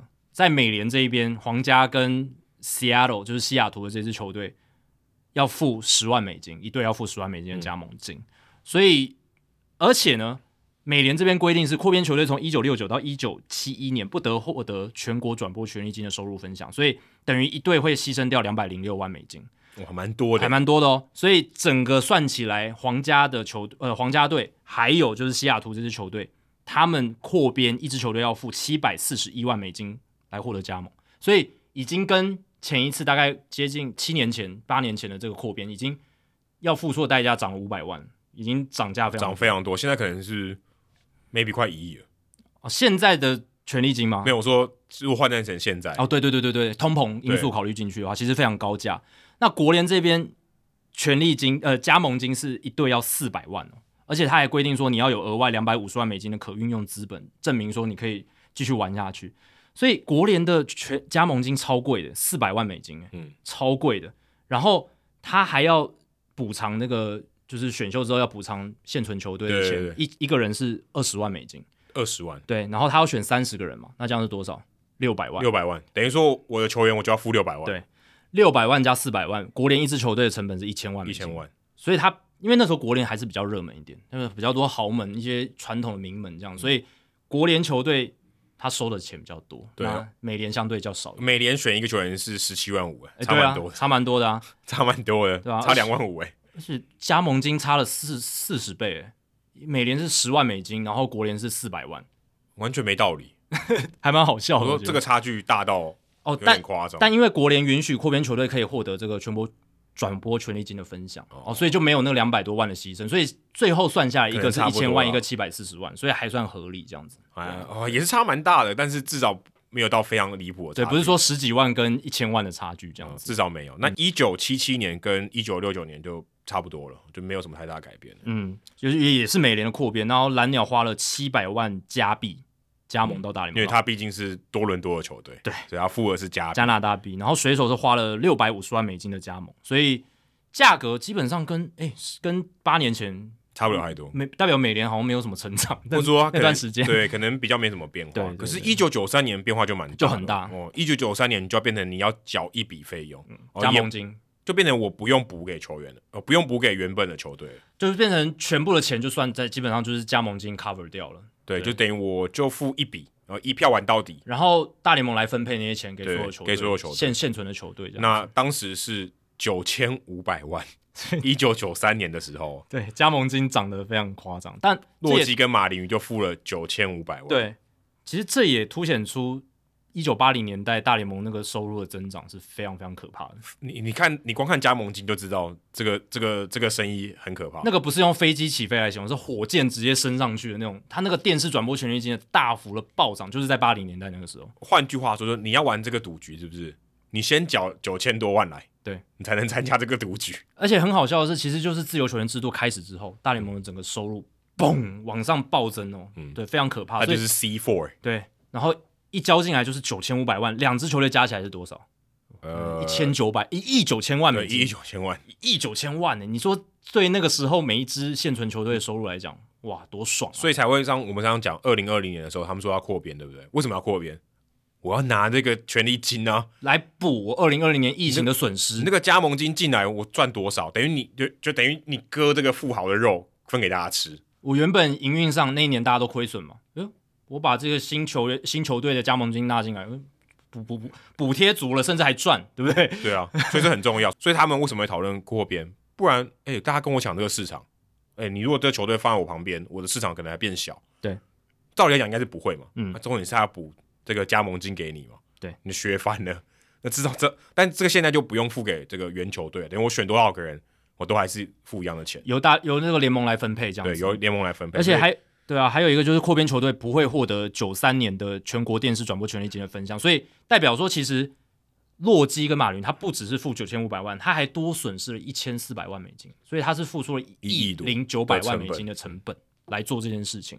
然后那那一次，美联其实不关他的事嘛，因为是国联的扩编，对，就是洛基跟马林，可是他们有参与这个扩编选秀，为什么？因为他跟国联说：“哎、欸，我要分一杯羹，我要我我要钱，一亿九千万的加盟金里面，他分到了四千两百万美金，所以。”国联就说：“那你要进来参加这个扩编选秀，嗯，你要分一点球员给他们，这样子我给你四千两百万才有道理嘛。所以那个时候就变成这样，而且那时候保护名单十五人而已，对不对？嗯，就是只有十五人，然后也是一样，就是这种选完一轮，然后加三个保护名单这样子。所以很有趣。九三年是加盟金的制度变成了扩编球队制度的主流，变成一个最明显的门槛。没错。”那大门槛对当时 Trevor Hoffman 就被马林鱼队从红人队选走，嗯，也是又是一个名人堂球员。还有一个我觉得更有指标性的是 Jeff Conine 从皇家队被马林鱼队选走，后来变成马林鱼先生，嗯，哦，对，他也是透过扩编选秀才被选到这个扩编的球队里面的。对，而且比较厉害的是马林鱼队只花了哇，只花了四年的时间就拿到冠军，就拿到总冠军。这个是之前扩编球队。很难看到，像就算是大都会，他也是花了七八年嘛，对不对？一九六九年才拿下总冠军嘛。然后你说皇家，皇家是到一九八零年代吧？对，对对对。然后，然后像什么博览会从来没拿过冠军的，教室也没有拿过冠军的，蓝鸟是到九零年代初期才有，水手也还没拿过冠军。哦，那你接下来要讲的响尾蛇马上就拿冠军了。对，所以我就觉得九零年代这这个扩编还蛮有趣的，就是你可以说它算蛮成功的。它比刚刚我们讲 Derek 的五年还短呢。呃，对啊，所以。会不会是加盟金的增加，然后让这些球队加盟的时候，他其实是资本够，然后就是能力够，哦、所以他可以很快的就买到很好的球员。你看，像响尾蛇，他就直接买到了那个 Randy Johnson 跟 Curt Schilling 嘛，嗯、对不对？然后像马林鱼，他其实也是有一批好的球员进来。对，所以会不会也是这个制度？他们思考过前几次发生的问题之后，因为很多球员烂了很久，对不对？加盟就来扩扩编进来，我刚进来啊。我没钱，对我没钱，我，我已经被割了好几块肉了，对不对？而且他会说，他有理由吗？他就说，其实我就是没有那么有钱嘛。我当初就是付完这个加盟，就是那个补偿金之后，我就觉得我现在经营困难，有点像说我我我缴了学贷，对对对，我现在没钱，我现在没钱，我要努力拼，但是我还要花时间。对，但大联盟就觉得说啊，这样不行，我要新来的球队基本上赶快快一点有一点竞争力，这样对联盟是好事。对，你就想为什么要现在放二军嘛？一样的道理，一样。对，如果今天丢直接丢进去一军。哦，那个比赛会有点难看，有点难看，会落差太大，真的不好。所以加盟军的提高，其实某种程度上也保证说，这支球队进来的时候，他不至于会太烂，或者是他有能力可以翻转他一个垫底的命运。但这个是一种想法，但有可能就是吸引到非常有钱但没心去搞的人，就把它当成投资的标的，就是后来的 Jeffrey Loria 啊，这种之类的。对啊，所以也不一定啊。一九九八年后来，这个响尾蛇跟光芒就加入了，等于美联跟国联各一支球队，它等于就是大联盟一个中央的代表来进行扩编，不像以前就是美联自己扩编，国联自己扩编，所以这也是一个大联盟整个变成一个集体的运作一个表征，就是这样。大家还记得刚刚前一次是几年吗？一九九三年、一九九八年，五年过后再一次扩编啊。其实一九九七年算扩编了，因为它是一九九八年的第一个球季，那时候的权利金已经涨到一亿三千万，刚刚多少？九千五百万，对，加盟金的部分差了三千五百万，对，太可怕了吧？还有哦，九八年到二零零二年要连续五年放弃大联盟中央基金分配的钱的其中五百万美金，所以等于成本是一亿五千五百万，连续五年都要付出五百万的成本。我天哪，这还是有人加入，涨了很多诶，几乎涨了百分之五十诶。你如果要算的话，对不对？认真来算，真的就是这样子的一个幅度，这蛮蛮可怕的，嗯。对啊，所以加盟权利金成为我觉得九零年代扩编变成一个大联盟知道说这个是有赚头，而且运作起来诶效果还算不差的一件事情。对，所以接下来扩编肯定也是会照这样的方案走。诶，不过我一直很好奇，就是像我看到这个新闻报道说，台钢要付给联盟一亿两千万的加盟权利金。嗯，我很好奇这个钱后来是联盟收走，还是要分给大家？哎，我觉得应该是分给各球团吧，分给各球团，就是要让利给各球团，这样他们才会让新的玩家。照理来说，如果按照这个逻辑来讲，嗯、球团应该是可以叫联盟说，你把这个门槛提高一点，嗯，对吧？嗯，那我可以赚更多。对对对对对。但目前这个好像没有调整嘛。对，我觉得要先说明的是，我们刚才讲大联盟都是讲美金，然后我们现在讲到中值的话，就是讲台币。哦、台币对，对这个这个蛮重要，因为我怕有人混淆说，哦、我们刚刚讲都是讲一亿多一亿多，那差不多这个就是四百万，四百万美金，美金左右，四百二十六万左右。对对，四百二十六万台中华职棒的加盟金目前是新台币一亿两千万，就大概四百二十六万美金，可在两年之内分期付款缴交，然后还有保证金，五年的经营保证金。是台新台币三亿六千万的现金。呃，如果你五年内退出，这就没收。没错，哦，这个是，但这个会还你很大一口肉。如果你如果你玩玩下去的话，对对对对。然后还有一个就是地方棒球的振兴基金，你刚刚有讲的，要一亿新台币，所以这个应该是再加上去加盟金在上面，所以要花两点二亿。对，你等于要花两亿多才能买到这张门票。门票还有不止，还有什么？就是。扩编选秀你要给球队钱嘛？对。那第一年的扩编选秀选两轮，一个人要花三百万台币，所以前两轮的选秀，呃，应该说第一年的扩编选秀你要花两千四百万，这是当初诶魏魏全龙嘛？魏全龙是跟其他四队选嘛？嗯、那如果是台钢的话，那他等于被迫是不是要多选，再花多花三百万，对不对？呃，没有啊，对，多花六百万，因为魏全龙要选两，他要选选两轮嘛，每一队要花六百万。哦，对对对对对，所以。等于说，台钢第一年的扩编选秀，他就要花三百万乘以十，乘以十，对，所以是三千万。然后第二年选手的权，一个人要付七百五十万，你每选一个人要付七百五十万，更贵，更贵。啊，但是第二年他只有一轮而已了，对，他就没有两轮。第一年是两轮，那一样是七七百五乘以多少？乘以七百五乘以五，那是三千七百五，对。所以三千七百五加刚刚多少？三千万，六千七百五十万，再加上两亿两千万，所以大概三亿。哦，就差不多到苗栗。对，数数学，数学算起来就是现在台钢加进来，它就是要三亿先喷出去。对，可是我觉得最不合理的地方就是扩编选秀，它变成它每一队都要选。我们刚才讲的，我们刚才所有讲扩编选秀里面，它没有规定你一定要选哪一队，嗯，对吧？它有规定说一队要选一个人，一一队就是多多少名球员这样子。就是我去看了每一次每一次扩编选秀，他一队都是付出大概六个球员、七个球员这样。但他没有规定说你一定要从那里面选一个吧？一个里面选感感觉好像要平均诶，不会说每有一支球队吸就是出特特别多的球员。对，但是他没有规定你这一队你一定要选，应该没有规定这一。但他有规定说你一定要选二十八人或者是三三十几人。但有规定说你一定要，因为你从零开始。对对对对对，对。但是我我看这个规章里面，我是没有看到说他说，例如说红袜队你一定要选一个，洋基队你一定要选一个，因为现在台湾是。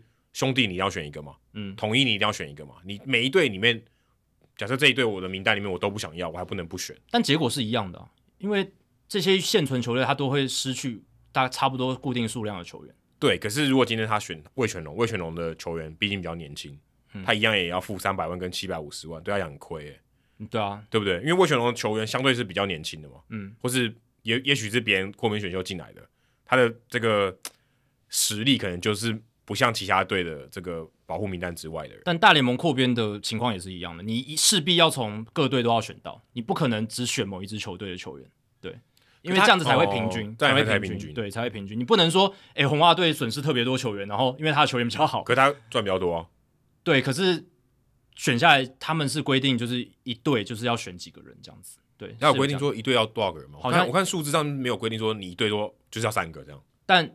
可能我们没有把规章看得很细节，因为我看选秀的结果是每一队损失的球员基本上都，都是一样，对，差不多都一样，除非他有一些额外条款说你可以再多选一两个人，OK，那会有多，但其实每一队损失的都一样，对，看看起来结果是这样，但是中华之邦是有规定的，明文规定，对，明文规定非常清楚。呃，魏全龙选的时候，这四队你每一队都要至少被选两个，一定都要选。第二次就是每队都选一个，对。那现在台钢进来的话，可能也是这五队一样，如果你把魏全龙。撇开来，感觉有点奇怪，因为大联盟其实没有遇到这种情况，是你连续两年都是一队加入，嗯，你没有遇到这种情况，或者说你中间间隔的时间也够长。你如果选那个算一年级生哈，魏全龙虽然有历史，可毕毕竟他现在到一军也是一年级而已，对，你马上就选他的球员，对来讲其实很亏，有一种强迫中奖的感觉。对啊，就是这个，就是现在这个制度，我觉得在台湾球迷里面比较诟病的一件事情。嗯、但扩编选秀没办法，你为了维持那个公平性，你不能某一支球队就是损失特别多，某一支球队损失特别少。可是就像你刚刚讲的，因为魏全龙刚加了，刚刚加进来，他整个团队的运作其实还是在一个养成或者说在培养整个阵型的阶段，他还没有到非常非常成熟的一个队形，所以这就会造成说，诶，选到。被迫要去选魏全龙的球员的时候，你会觉得这个成本效益有点不符的感觉。对，而且你比魏全龙你要多付更多的钱，嗯，但是你能选的 pool 其实比魏全龙还少，嗯，对吧？因为你魏全龙等于你你选到的人可能不值那个三百万，对对，所以这个对于台钢来讲，它其实是比魏全龙的位置当时进来的位置其实更差一点。对，然后你刚刚有讲到这个权利金的，就是加盟金的部分，加盟金的部分，我有稍微去算了一下，就是。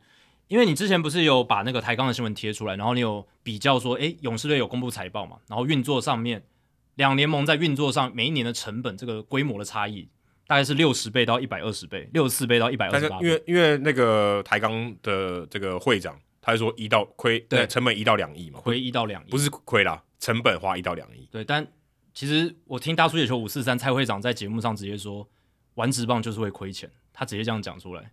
对，我觉得还还蛮坦白的，但其实我觉得讲出这句话虽然是是事实，嗯、他也没有说谎，他也没有包装，也没有 sugar coated，嗯，但其实不对，是不太好。就是理论上经营一支球队应该要赚钱的，因为你这句话你是公开的讲嘛，对对对对。如果你说私底下我们也听不到嘛，嗯嗯啊，你就做个公益。是你现在如果刚才公开的讲，大家都知道进来会亏钱。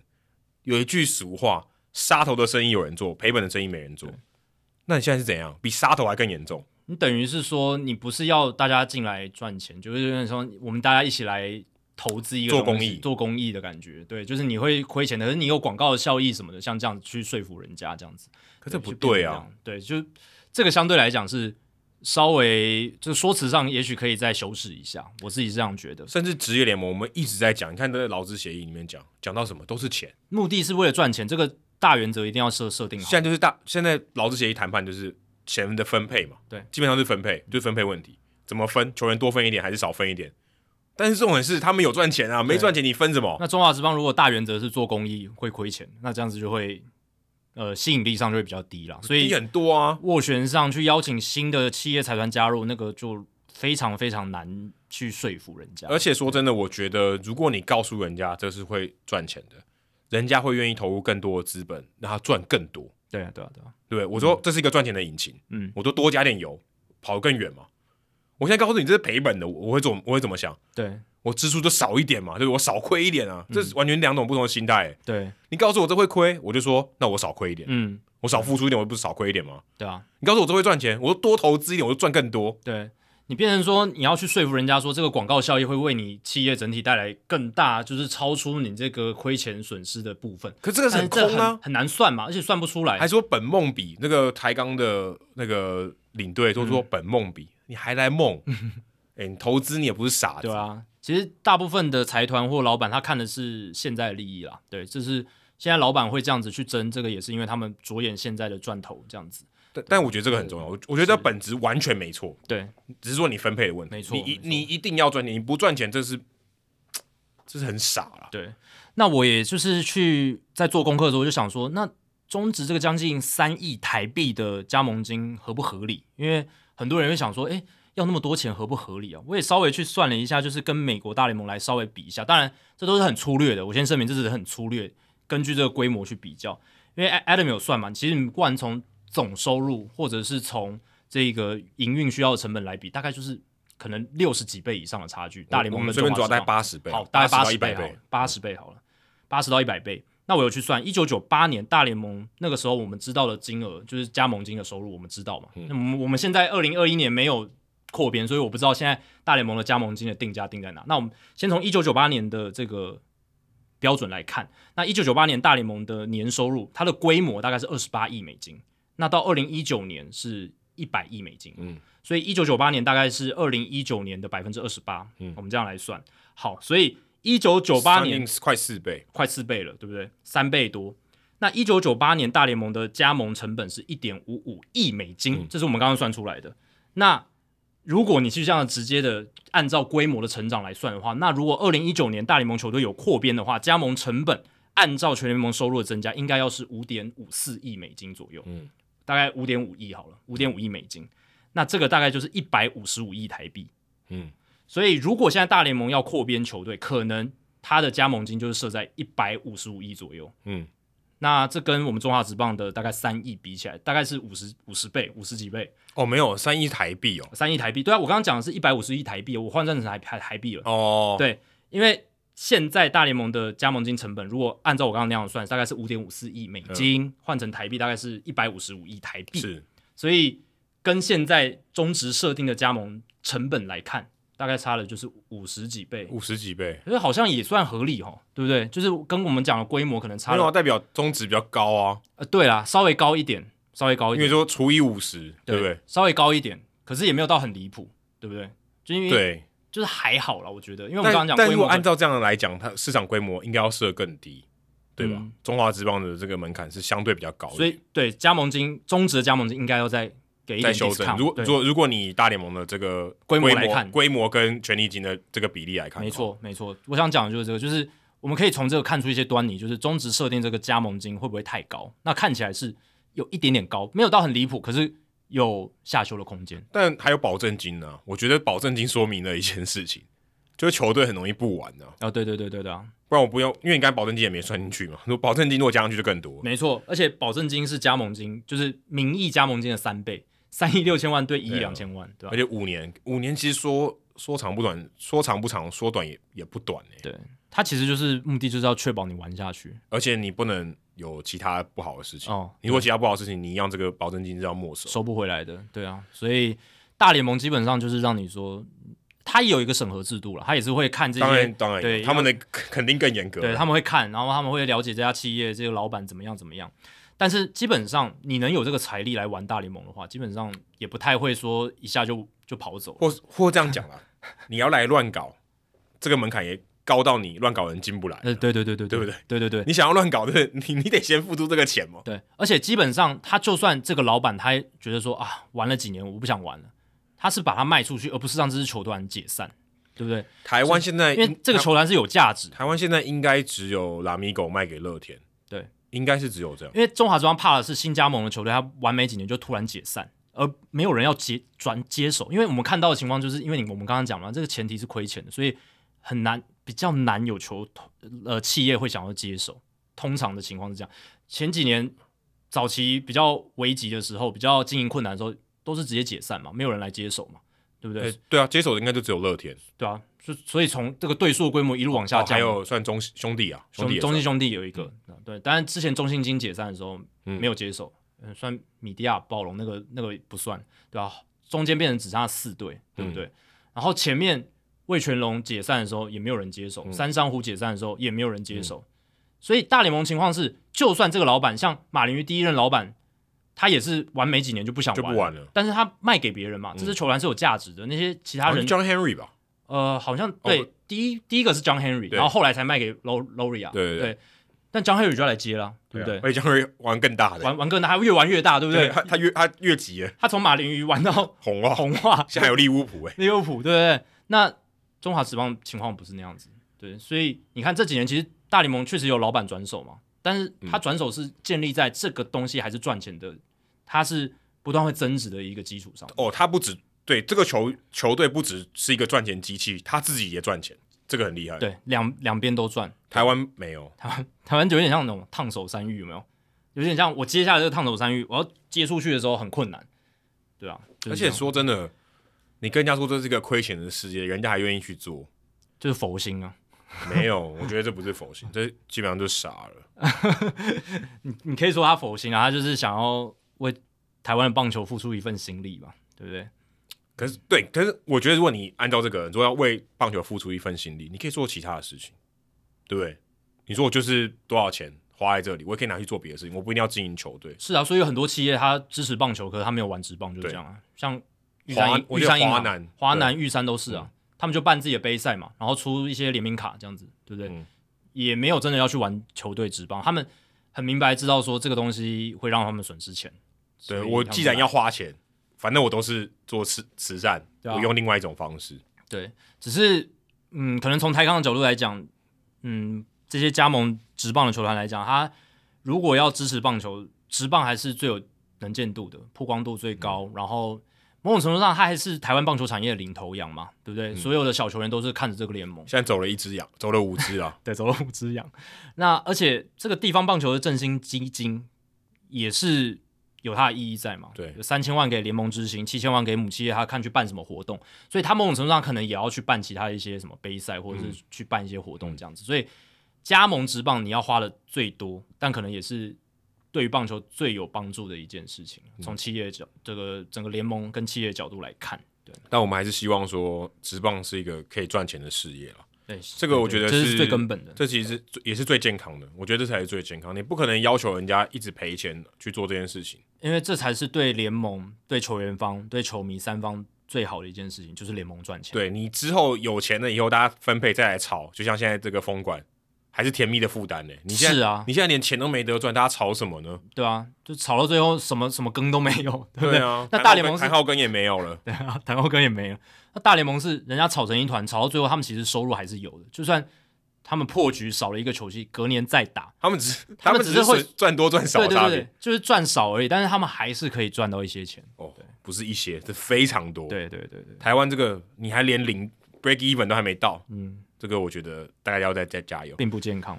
而且我觉得要乐观一点啊，嗯、不要太悲观，说啊，做棒球是做公益，嗯、你抱着这种心态，你就不会赚钱了啊。对啊，所以你看，至少过去这十二年、十一年来，Lamigo 向我们展示的就是说，至少你要尝试做做看，你可以做出一些成绩。对，而且会长也说嘛，去年即便面临到疫情的影响，其实联盟的总收入是增加了百分之十八，嗯，对不对？那我我觉得为什么会有这样子增加的收入，就是因为各个球团都更有心的去、嗯、去拼了，虽然。现在还没有办法达到一个平衡，对不对？还是亏钱。可是我相信，只要大家再继续的努力做下去，赚钱的那一天应该会到来。哦，Hero 大联盟也继续在做下去，也希望大家可以多多赞助我们。好的，虽然我们 真的是做佛心的，我们希望有一天我们也能靠这个来生活，而且变成我们可能一个礼拜三更，然后做的更投入这样子。对，我们就全职在做，而且其实更好的是，我告诉你哦，不是只有我们如果可以全职做。我们希望更多人可以来做，代表运动产业可以让你在 Podcast 这个东西，你也可以全职来做。有人看到我们可以靠这个为生，人家也会想进来做。人家想进来做，够多人做，好的内容就够多，好的 brain，好的大脑就进来这个产业了。对，就激发出更好的创意了，你就有更好的节目听。所以你现在要支持我们，对，这是长远的培养。你真的，你你应该要这么想，我不是冠冕堂皇的说，这是真的，这你真的需要这样。一个产业起来都是这样子吧，就是慢慢的从各个方面有没有慢慢的渗透，然后大家都。愿意去投入这件事情，越做越好。台北市立棒球场也需要你的赞助，请去搜寻台北市立棒球场第三季募资。没错。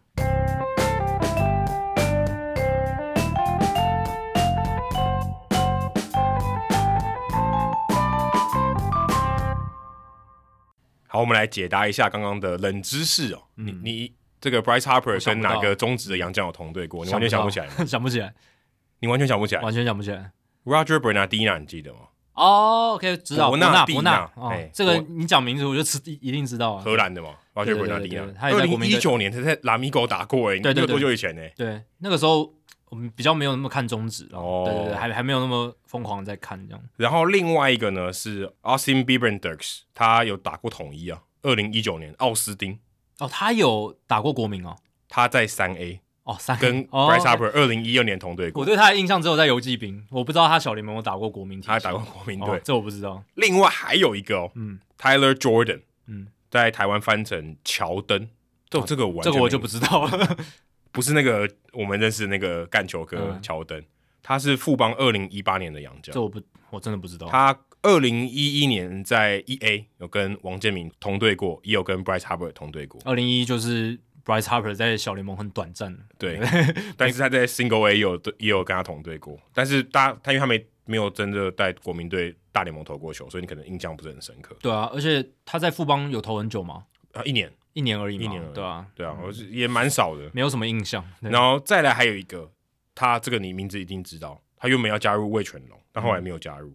Danny Espinosa 啊，对，差一点要加的，对对对，这个跟 Bryce Harper 同队的时间就很长了。对对对。对，这个我记得我去大联盟看比赛的时候，二零一六年的时候，他还在国民队，他有曾经辉煌过啊，对，就还蛮强的一段时间。所以他跟这个 Bryce Harper 是重叠很很很很大一段时间、嗯、都在国民队。但这真的是冷知识，对，这是真的要两边都看很多。但是 Bernardina 应该会知道，至少大部分人对，对，大部分人一定会想到伯纳。然后伯纳蒂纳不是伯伯纳蒂纳，是那个兄弟队的教练，对，对，对，对，他现在已经离开了。伯纳蒂纳，伯纳蒂纳，他也没有打很久，嗯，也是大联盟球员。那大家如果想到 Bryce Harper。的前队友，然后来过台湾，应该会想到 Bernardina Espinosa 差一点点，后来他没有加入，没有成型，后来就是 Herrera 了，嗯，就是 Espinosa 没有加入这样子。好，接下来进行本周的人物来讲单元，Adam 这个礼拜要介绍谁呢？好，我们刚才讲到吴佩琴嘛，我最近其实又有这个大联盟又有新的女力加入，嗯，大都会雇佣了 Elizabeth Ben 啊为大联盟的营运总监，对，也就是管大联盟的一些营运相关的事情。他原本是在大联盟啊，大联盟办公室就主席办公室。做一些什么 youth program 啊，就是青少年的一些棒球相关的计划、劳工关系，还有一些棒球营运的关系。那他也是在这个 New York City Metro Baseball League，就是一个棒球的联盟哦，他们算业余的联盟，他也是投手，嗯，他是第一个在这个联盟里面参赛的投手，所以他其实是这个 Ben 是有这个棒球的底子的，现在也加入了大都会队，做他们的算是制服组。应该说他是这个联盟第一个女性的投手，还是他是第一个女性，也是投手。对对对，她已经是第一个女性的投手，因为你刚刚讲第一个投手哦，第一个女性的投手，对。对对，那就是为你的同事啊、嗯嗯，所以如果七号车周记有介绍这个 Ben 的话，可以去听听看，哦、嗯，这算是大都会第一个哦，算是制服组里面的女性的成员。但我今天要介绍的不是她了，因为她的故事比较少，而是红袜队的一个新任的教练，叫做 Katie Krall。Krall 是 K R A L L，哦，这个姓我第一次看到。嗯，红人队总管就是这个姓，不是吗？哦，对，没错，但是跟他没血缘关系。OK OK，哦，但是他也有加入过红人队，哦，但是没有，但是没有血缘。巧合巧合。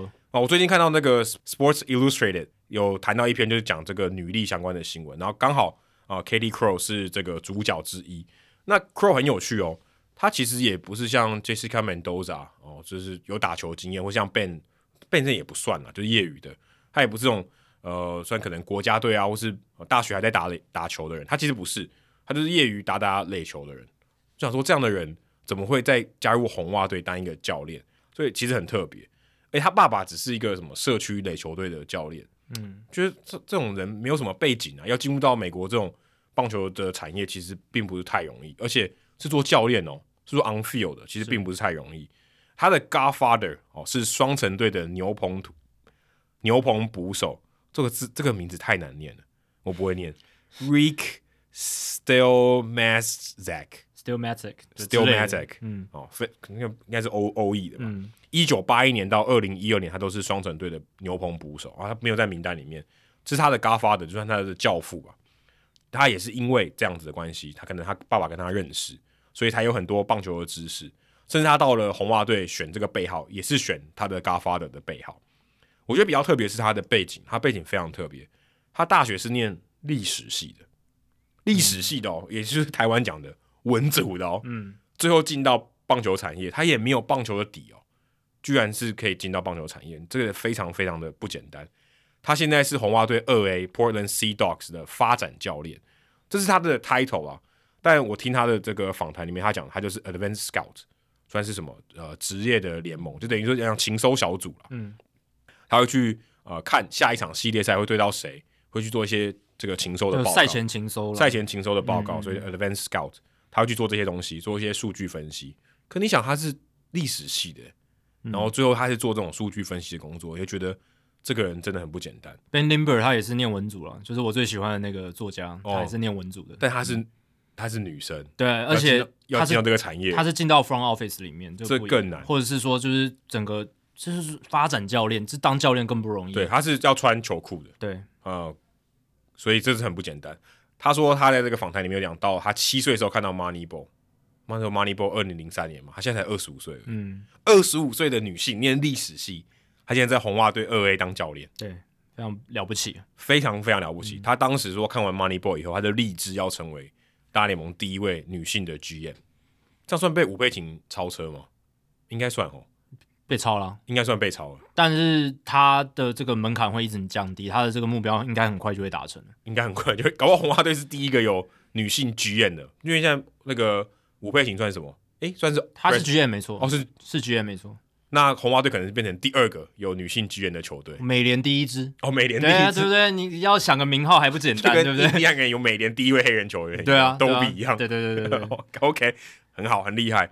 所以红袜队现在也变成唯一的体系，大联盟的体系里面唯一有两位女性教练的大联盟球队，另外一个是 Bianca Smith，哦，大家可能知道，我们只有聊过。那他在这个位置第一年嘛，其实还根本也不算第一年，刚刚开始，应该是去年。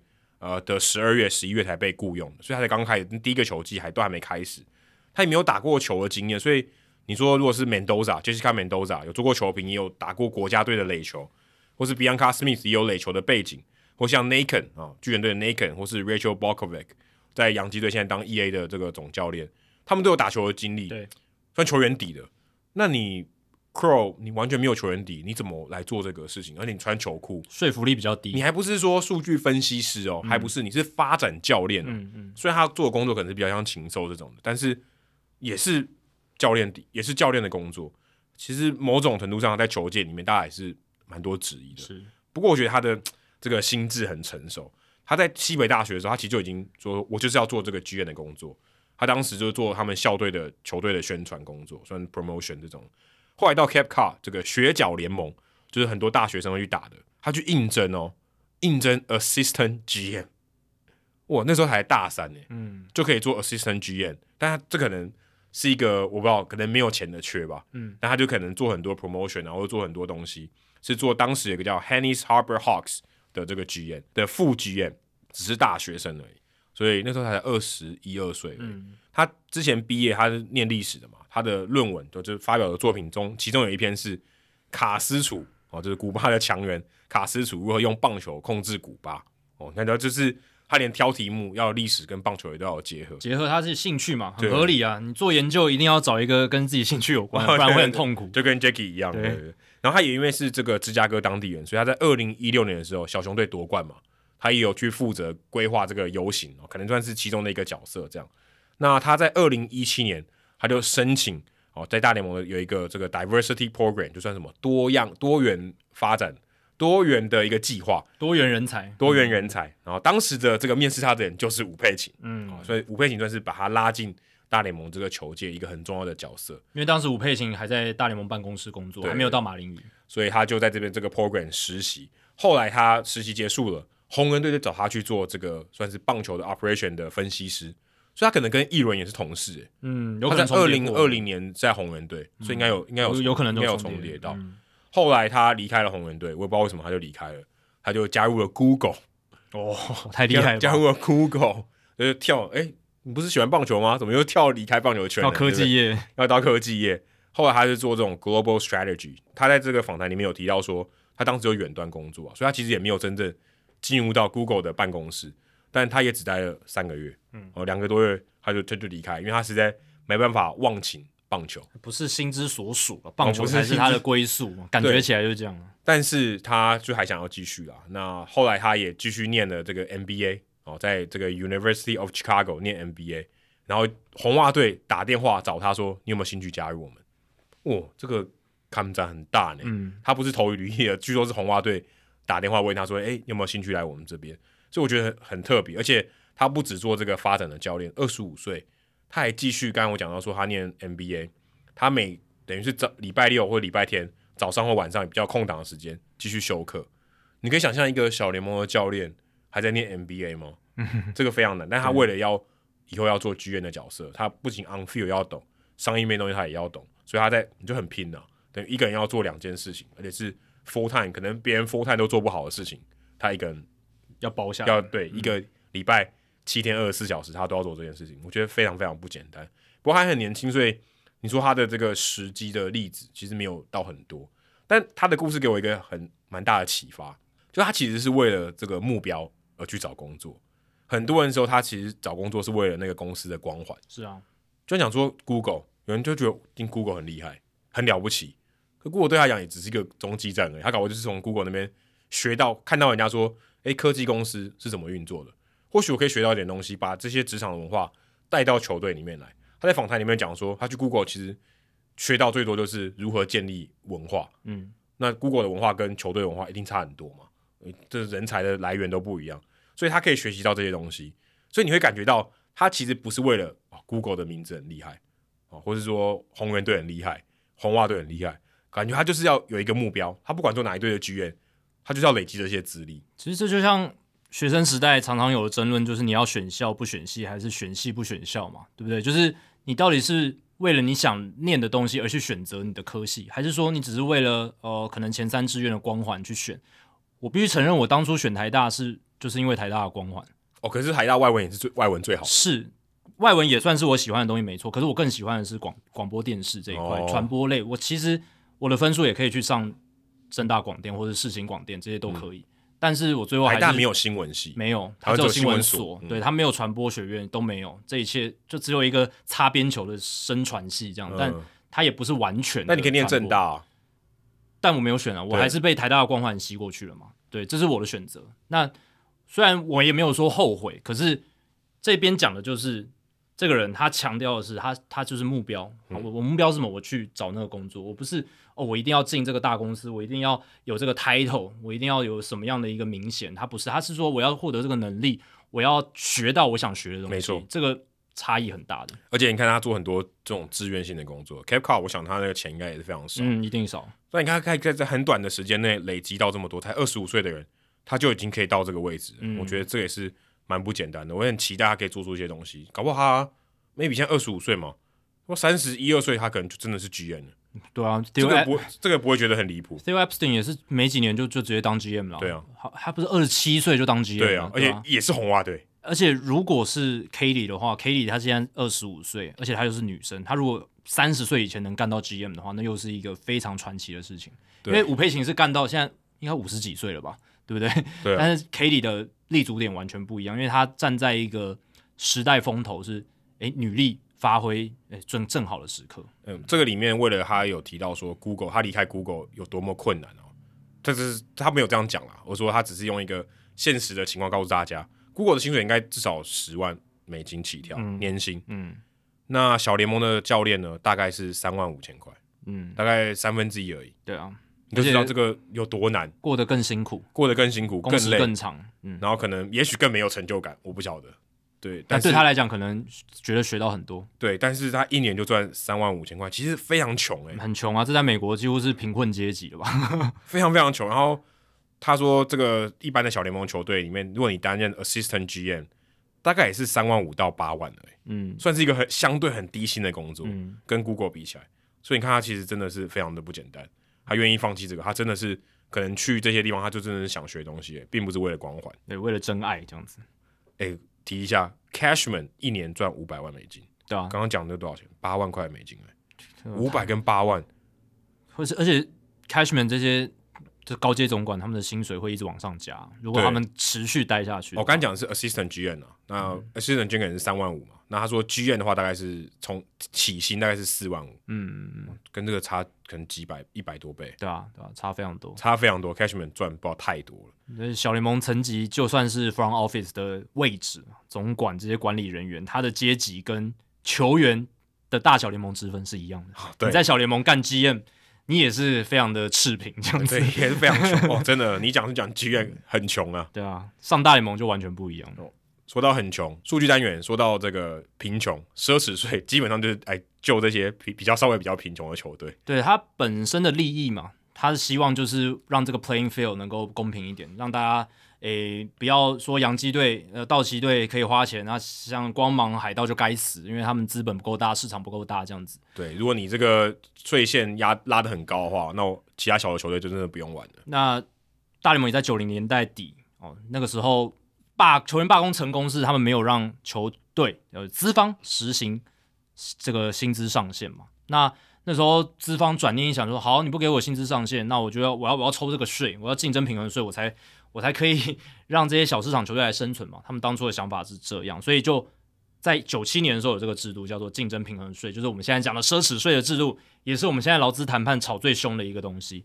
那但是 Travis Sarcher 他就去检视了数据，他就去看说，竞争平衡税实施制度之后，真的有让各队的这个花费更加的接近吗？照理来说应该要嘛，对不对？啊，对，因为你有点压缩嘛，你把天花板往下，它就压缩，等于最高的跟最低的差距应该会变少。它等于是一个软上限，就像我们今天讲的，嗯、它等于也是设立了一个上限在那边，只是它现在是软，你还是可以超过，可是会有一些法则，所以你会降低你超过的诱因，嗯，你就会比较有意愿把钱花在不管是两亿一千万，或是未来的什么两亿三千万之类的这个税线的线上面，所以。在这样的情况下，真的有带来比较平衡的竞争环境嘛？他就去算了，那他他要去算一九九五到一九九六年这个这两个赛季，算是在九七年实施竞争平衡税之前，也就是奢侈税之前最后两个赛季嘛。那个年代大联盟团队薪资前五高的球队加起来的这个总薪资，是比大联盟那个年代。最低团队薪资的最后五名的团队薪资的二点四到二点五倍，呃，就是前五名比倒数第前五名多了二点四到二点五倍，平均来讲，哦、嗯，所以差距大概是二点四、二点五，比我想象中小诶。对，其实那时候还好，对不对？还可以，还可以啊。那个时候没有薪资上限哦，啊、也没有竞争平衡税哦，还可还可以啊，二点五倍我觉得还行啊。这个数字，这个倍数来到二零一零年变成了三点三倍，变大了，贫富差距变大了。嗯，到去年二零二一年三点八倍，又更大了。所以大联盟实施奢侈税的这二十五年，嗯，差不多二十五年以来，其实全联盟团队薪资最高的前五名跟后五名是越来差距贫富差距越来越大，越可以花钱的花越多，对，越不想花钱的更省，对。所以我会 argue，我会觉得说，这个奢侈税它其实并没有。真正那么直接，可能还是有一些效果，一定有，一定有一些效果，不可能完全没有。当然，因为我们刚刚讲只是一个指标而已，它不代表全部，嗯、一定有一些效果。可是大方向来看，你看这个最有钱跟最没钱的，他愿意花的钱，这边是愿意花的钱嘛？因为是 payroll、嗯、是拉大的，嗯，对，所以我会 argue 说，其实它对于这个竞争平衡，它提供的效果没有到那么明显，然后。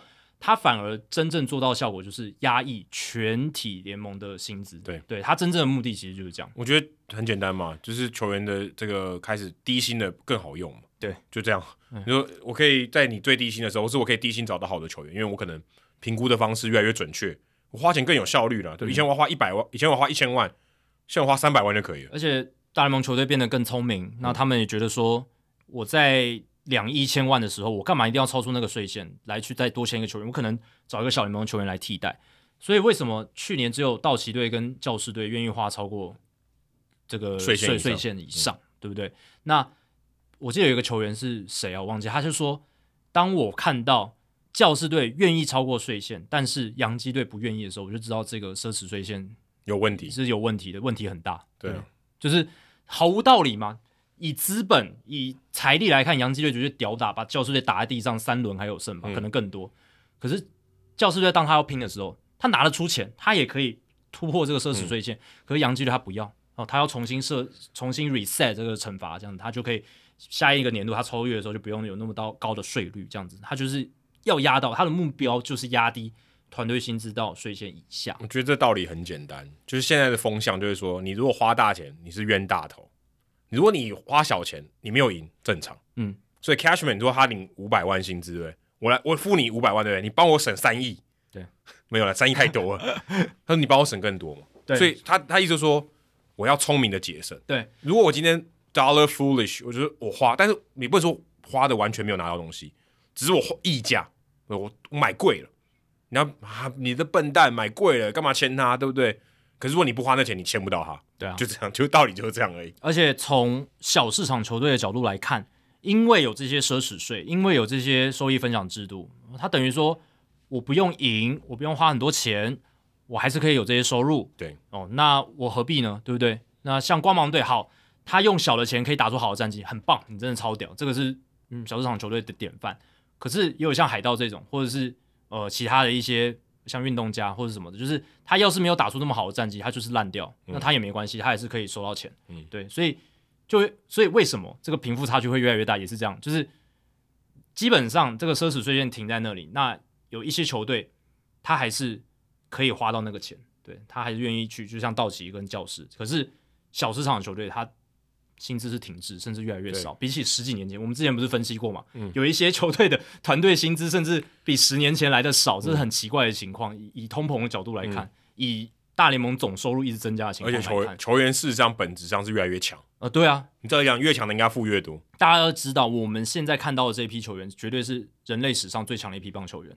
你到一定是，如果你一个梯次来说的话，你到五十年前、一百年前，就算是贝比鲁斯，全部都贝比鲁斯，我觉得也打不赢现在的球员。我觉得，那你就全部派 Ottavino 就好了。对，Ottavino 新新战就已经赢人家，但我意思说，就是现在球员素质真的是前所未有的好，对，前所未有的赞。只是说我们现在这一些规则上面，可能要因应做一些调整，才能让这个产品变得越来越好。这样子，嗯、对，那这个。竞争平衡税的部分，其实它真正的目的是压低整体球员的薪资，然后竞争平衡上面它做到的效果，嗯，有，可是没有到这么这么大。对，可是基本上北美四大运动每一个联盟都是有上限，都已经有薪资上限了，而且像 NFL 还是硬上限。对啊，对啊，那个那个更不一样，那不一样。那个其实也有人在 argue 说，也许大联盟劳方应该有要接受这个薪资上限，为什么？因为他至少可以。设出一个明显的界限，说好，你今年球员就是拿多少比例的钱。嗯，那现在大联盟为什么没有这样子去分配？就是因为资方觉得我都没有上限了，那我为什么要设定一个固定的比例给你？对啊，对啊，我你你该拿多少就拿多少，我们谈好多少就多少。那我不愿意给你设设定一个固定的比例，但在有薪资上限的联盟里面，他就是说好说，呃，反正我没有薪资上限，好，我就是每年可能百分之多少五十好了，就是公平、嗯、最公平。五十的收入就是给球员方这样子，他们是可以设置这样子一个界限。大联盟这边还没有办法，但是随着这个奢侈税线越来越接近硬上限，不知道，我是觉得硬上限照样应该会更不好。对啊，就是你这个球员对球员来讲更不利，因为我们有讲了嘛，因为虽然有这个软上限，可是至少还是可以超越的情况下，代表最顶级球员他的薪资还是会往上涨，一直冲。最顶级的球员他还是可以带动绝大多数的平均薪资往上。嗯，对。但如果少了这股力量的话，那可能就是真的。